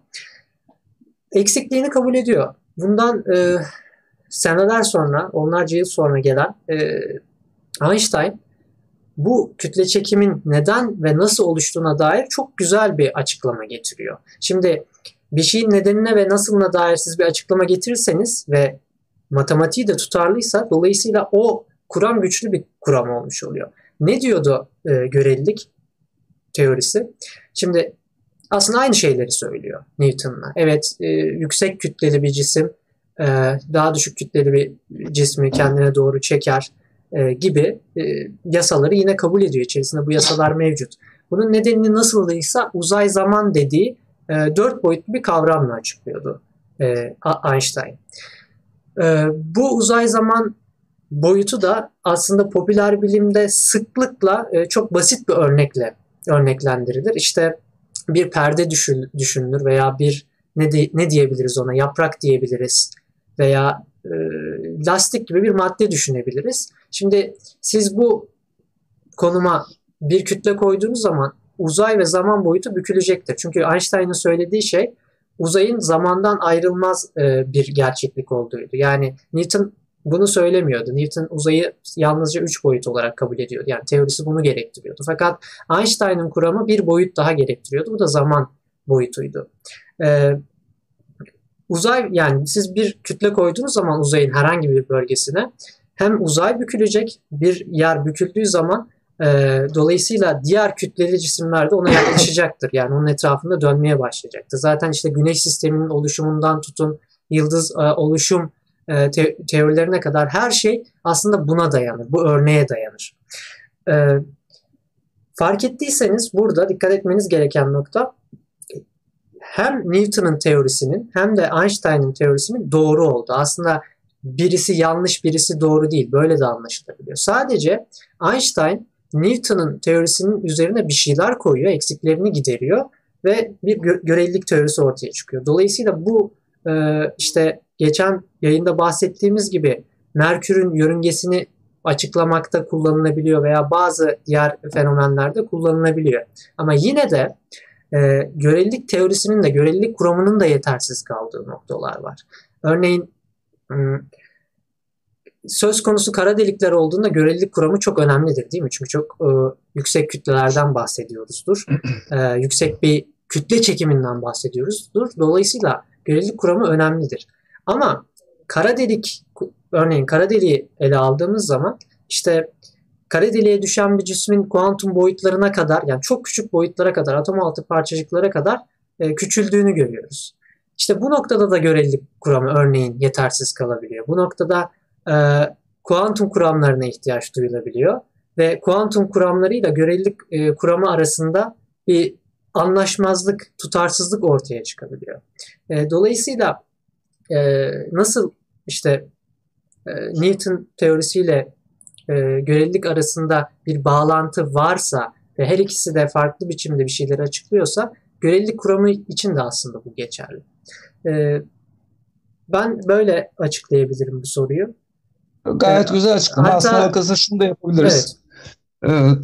İstersen görelilik ve daha bizim bu ikinci 4 bölümümüz daha var. Bunun üzerine de özel bir yayın yapabiliriz. Çünkü gerçekten çok derin bir konu. Yani pat diye açıklanamayacak bir konu değil. Bunun tarihçesinden başlamak lazım. Hani bir girişim, bir Newton'dan başlamak lazım. Newton neyi bulduğunu anlatmak lazım. Daha sonra Einstein'ın neyi düzelttiğini. Evet. Daha doğrusu düzeltme değil de eksik konuların üzerine ne koyduğunu anlatmak lazım. Ki bunu anlatırken özel göreliliğe de girmek gerekiyor. Evet. Çünkü görelilik kuramı özel ve genel görelilik olarak ikiye ayrılıyorlar. İkisi birbirinden farklı fakat birbirini tamamlıyor. Yapacak bir şey yok bu konuyla ilgili. İkisini birlikte anlatmak lazım. İstersen bunu öyle yapalım. Yapabilirsek tabii ki, bilmiyorum. Evet. Ya da şey diyeceğim. Bizim Profesör Doktor Talat Saygaç biliyorsun yayınımıza katılmak istiyor. Evet. Ben de zaten öyle düşünüyorum. Dediğim gibi teorik konular, hani geçen bölümde de bahsettik. İşte ne sorulmuştu bize? Kozmolojik bazı sorular sorulmuştu veya teorik bazı sorular sorulmuştu ve biz şunu dedik. Yani bunlar teorik ve aslında çok ileri derecede matematik gerektiren konular olduğu için biz bu konularda konuşmaktan biraz çekiniyoruz. Dolayısıyla bu konuları konuklarla beraber yapmak daha mantıklı olur. Bir de şöyle bir durum var arkadaşlar. Şu kısmı anlayabilmeniz lazım. Yayınlarda bazı şeylerin anlatılması çok zordur. Yani bizim buraya bir tahta koyup kara tahta benzeri bir şey koyup üzerine kalemle çizip hesap yapmamız gerekiyor. Hesap yaparak göstermemiz. Bazı şeyler matematik olmadan anlatılamıyor. Popüler bilimin en büyük sıkıntılarından bir tanesi budur. Bu tür yayınların da en büyük sıkıntılarından bir tanesi budur. Şimdi biz burada Kemal'le beraber oturup Newton'un kütle çekim teoremini anlatmaya başlayıp bakın şöyle oluyor diye matematikle beraber anlatmaya kalkarsak şu anda burayı izleyen 50 kişinin 48 tanesi çeker gider. Yani çok zor bir mevzu. Anlatmak çok zor. Bunu sözelleştirmek çok zor. Evet. Dolayısıyla bunu ayrı bir yayında yine sözel bir şekilde anlatmaya çalışalım. Ben bu konuda bu kadar çekinmemin sebeplerinden birini söyleyeyim. Şimdi aslında popüler bilimle alakalı konuşacağım şimdi. Popüler bilim evet güzel bir şey. İşte matematikle, bilimle içli dışlı olmayan insanlar için bazı şeyleri kolay anlamayı sağlıyor. Ama önemli bir tehlikesi daha var. Mesela böyle görelilik gibi, ne bileyim kuantum teorisi gibi teorik meselelere girdiğiniz zaman iş biraz sarpa sarıyor. Neden? Çünkü bütün bu kuramlar matematik diliyle yazılmış kuramlar. Yani Einstein veya Newton bir kuram ortaya koyduğu zaman bizim gibi işte sözlü bir dille, yazılı bir dille, bir edebi bir araç kullanarak yapmadı bunu. Matematiği kullandı, rakamları, sayıları kullandı. Ve popüler bilim şunu yapıyor. Bu matematiği alıp bir dile, edebi bir dile çevirmeye çalışıyor. Ama bunu ne kadar iyi yaparsanız yapın, çok iyi bir bilim insanı bile olsanız, ne kadar iyi yaparsanız yapın, bu çeviri doğru olmayabilir, yanlış anlaşılabilir. Çünkü matematik gibi kesin katı bir şey kullanmıyoruz. Edebi bir araç kullanıyoruz. Oral bir dil kullanıyoruz. Dolayısıyla bu biraz tehlikeli. Yani bunu örnek vermek gerekirse, hocam sizinle yaptığımız bir röportaj vardı. Onu da söylemiştim. Şimdi ben, alanım benim İngiliz dili ve edebiyatı. Yani ben çeviri yapıyorum. Sürekli çeviri yapıyorum ben. İşte örneğin İngilizceden Türkçe'ye bir şey çevireceğim. Bazen öyle anlar oluyor ki herhangi bir Türkçe kelime o İngilizce kelimeyi hiçbir şekilde karşılamıyor. Onun karşılığı yok. Ama bir şekilde yazıyorum. O herhangi bir kişi tarafından yanlış anlaşılabiliyor. Veya bir kişi tarafından X şekliyle anlaşılmışsa diğer kişi tarafından Y şekliyle anlaşılabiliyor. Ama bilim böyle değildir. Yani bilim kesin bir şeyler koyar ve o dil de zaten matematiktir. Ve bu herkes tarafından anlaşılır. Matematik bilenler tarafından anlaşılır tabii. Dolayısıyla verdiğim örnek buna benziyor. Biz yani popüler bilimde matematik dilini Türkçe'ye çevirmeye çalışıyoruz ve bu her zaman doğru olamayabiliyor. Bu tehlikeli bir durumda aslında bir açıdan. Ya evet, bir de şu var. Şimdi kozmik anafor 8 yıldır var. 8 yıldır bizim yaptığımız hani biraz da sahte bilimlerle, yanlış bilimle mücadele ediyoruz aynı zamanda. Ve hani bazen ben National Geographic belgesellerinde anlatılan konuların yanlış anlaşılmasının altında yatan sebepleri anlatmaktan ve National Geographic belgesellerinin o yanlış anlaşılan konularını düzeltmekten bıkıyorum, bunalıyorum. Bir belgesel çıkıyor, insanlar çok farklı anlayabiliyor. Dediğim gibi sözelleştirilmeye çalışılıyor, o matematik altyapı sözelleştirilmeye çalışılıyor ve o sözelleştirme sırasında ortaya o kadar yanlış anlaşılabilecek konular çıkıyor ki ya bu mesela uzay zamanın eğri olması gibi. Ya eğri değil arkadaşlar, uzay zaman yamuk değil, bir dakika yani o değil, bunu anlatmaya çalışıyoruz. İşte karenin içerisine düşersek ne olur? Ya bilmiyoruz.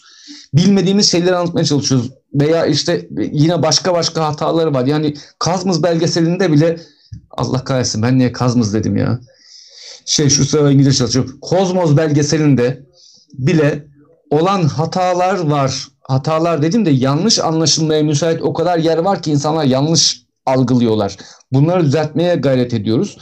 Olmuyor. Dediğim gibi popüler bilim iyidir, insanlara bilimi tanıtması açısından veya bilimsel araştırmaya teşviği açısından iyidir.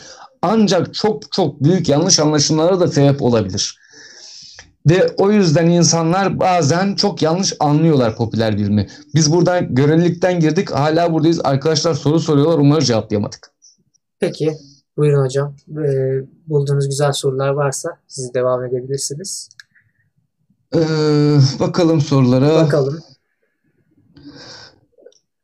Kaç tane bunu cevapladık? Şuraya uzaydan yörünge devinimi ve bu konudaki son gelişmeler. Yörünge devinimi ve bu konudaki son gelişme hakkında düşünceler nelerdir? Schwarzschild yarıçapıyla ilgili bir şey. Bu kara deliklerle ilgili bunu daha sonra cevaplarız. Başka bir konu çünkü. Hocam keşfedemediğimiz güneş sistemi gezegeni olma ihtimali var mıdır? Erem 101 yine sormuş. Bu ihtimal olabilir ancak çok fazla araştırma yapılıyor. Kızılötesi teleskoplarla da çok fazla araştırma yapılıyor. Biz de henüz bir gezegen bulamadık.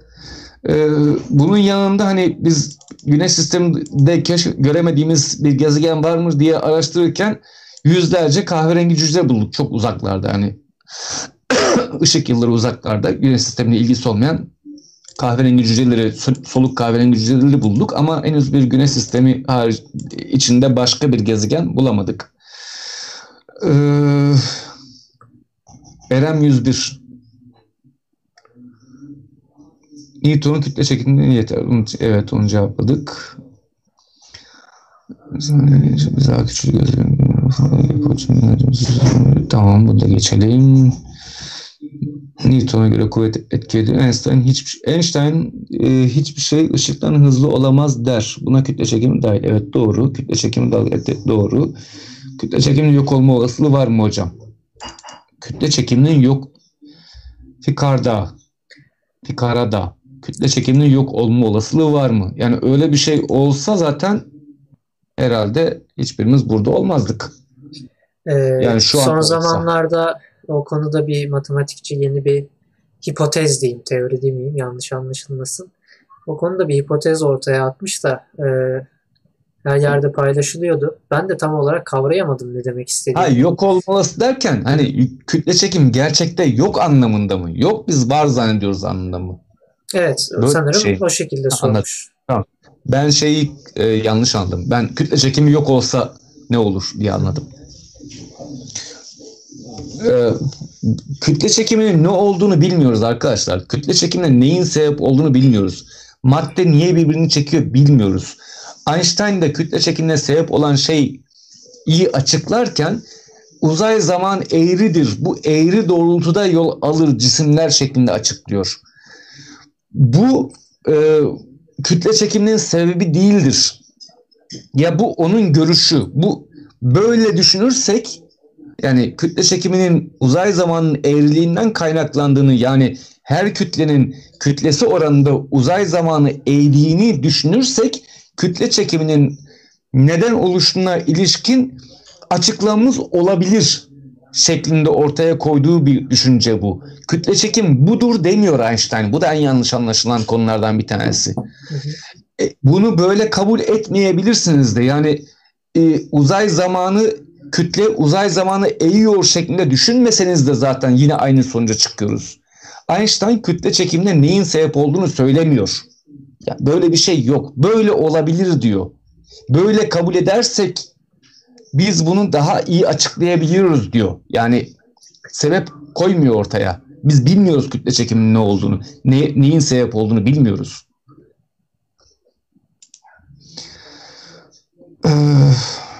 Hocam kısmen Hocam kısmen alakasız bir soru sormam lazım. Sizi yakalamışken uçakta 700 km hızla seyir halindeyiz. Bulutların içinden geçtiğimizde bulutlar hemen yanından geçiyor. Hatta uçağa temas ettiğini görebiliyorum. Fakat bulutların uçağa göre bağıl hızı 5 km 10 km ancak. Bu bulutlar da o hızlarla seyahat ediyor demek midir bu?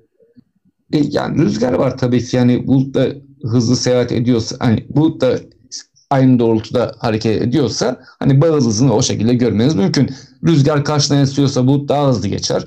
Siz 700 km hızla gidiyorsunuzdur. Bulutta rüzgar karşıdan geldiği için de sizin geldiğiniz yöne göre hareket halindedir. Bulutun hızını 1000 km'de görebilirsiniz. Buna göre bir şey. Ama çoğunlukla bulutlar uçaklara göre çok az hareket ederler.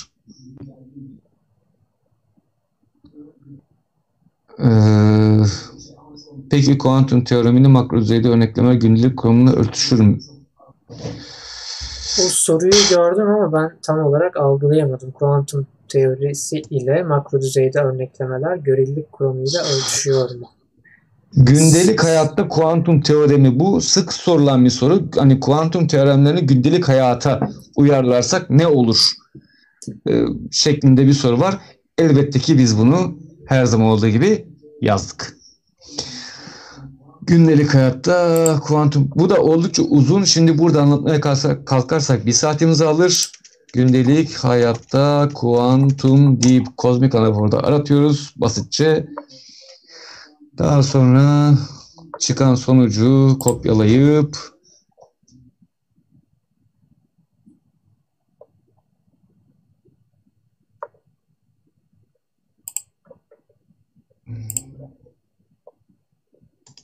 bulamıyorum ya. Kendi sistemde kayboldu.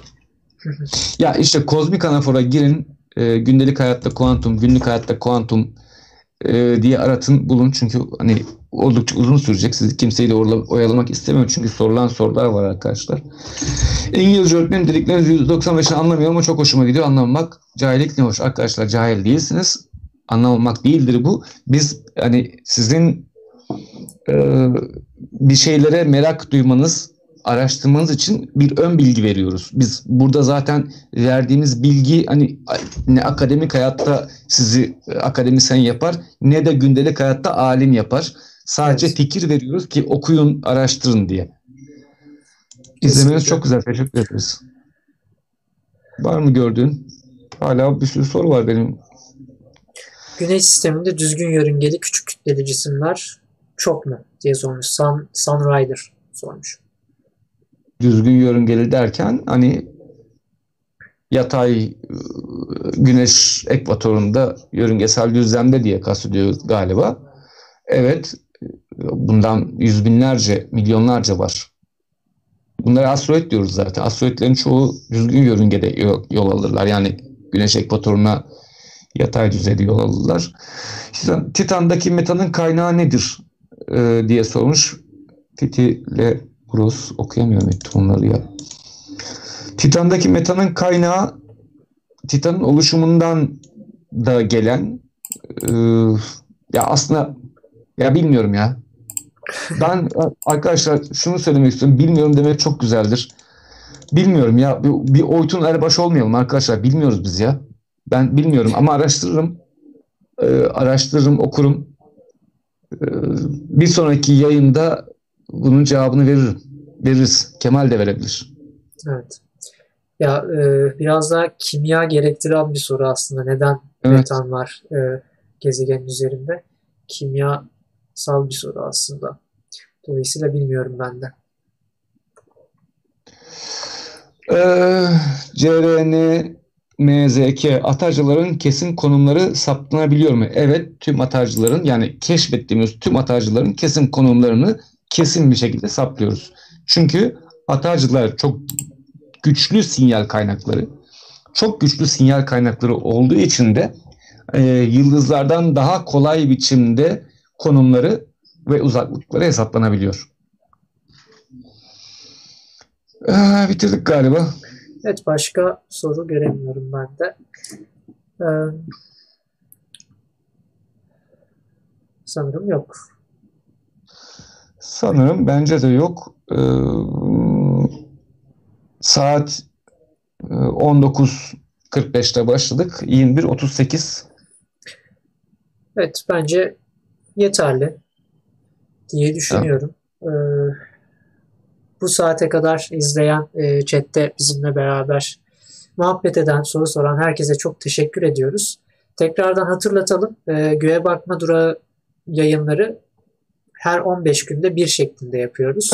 Çünkü yani hem hazırlanmak açısından hem de günlük hayatımızda bazı işlerimiz oluyor. Onları halletmek açısından 15 günde bir bizim için daha ideal oluyor. Dolayısıyla 15 gün sonra 3. bölümü yapacağız. 3. bölümde neden bahsetmemizi istersiniz? Hangi konuya gelelim? Onu da söyleyebilirsiniz bize. Neleri merak ediyorsunuz? Fikir verebilirsiniz. Biz de ona göre bir yayın gerçekleştirebiliriz. Evet, buradan Umut Yıldız Hoca'ya bir uğrayalım. Onun yayını başladı. Zaten yaklaşık yarım saati geçti başlayalım. Öyle. O zaman biz çok bile kalmışız. Erem 101 hiç durmadan soru soran arkadaşımız, gayet güzel bir arkadaşımız. Erem 101 hala soru sormaya devam ediyor. Umut Yıldız hocamızı sıkıştırdınız. Deyin ki ben kozmik anafordan geldim hocam. Sizin cevaplamanız gerektiğini söylediler deyip ona sorabilirsiniz. Buradan oraya uğrayalım. Görüşmek üzere. Görüşmek üzere arkadaşlar. Teşekkürler izlediğiniz için.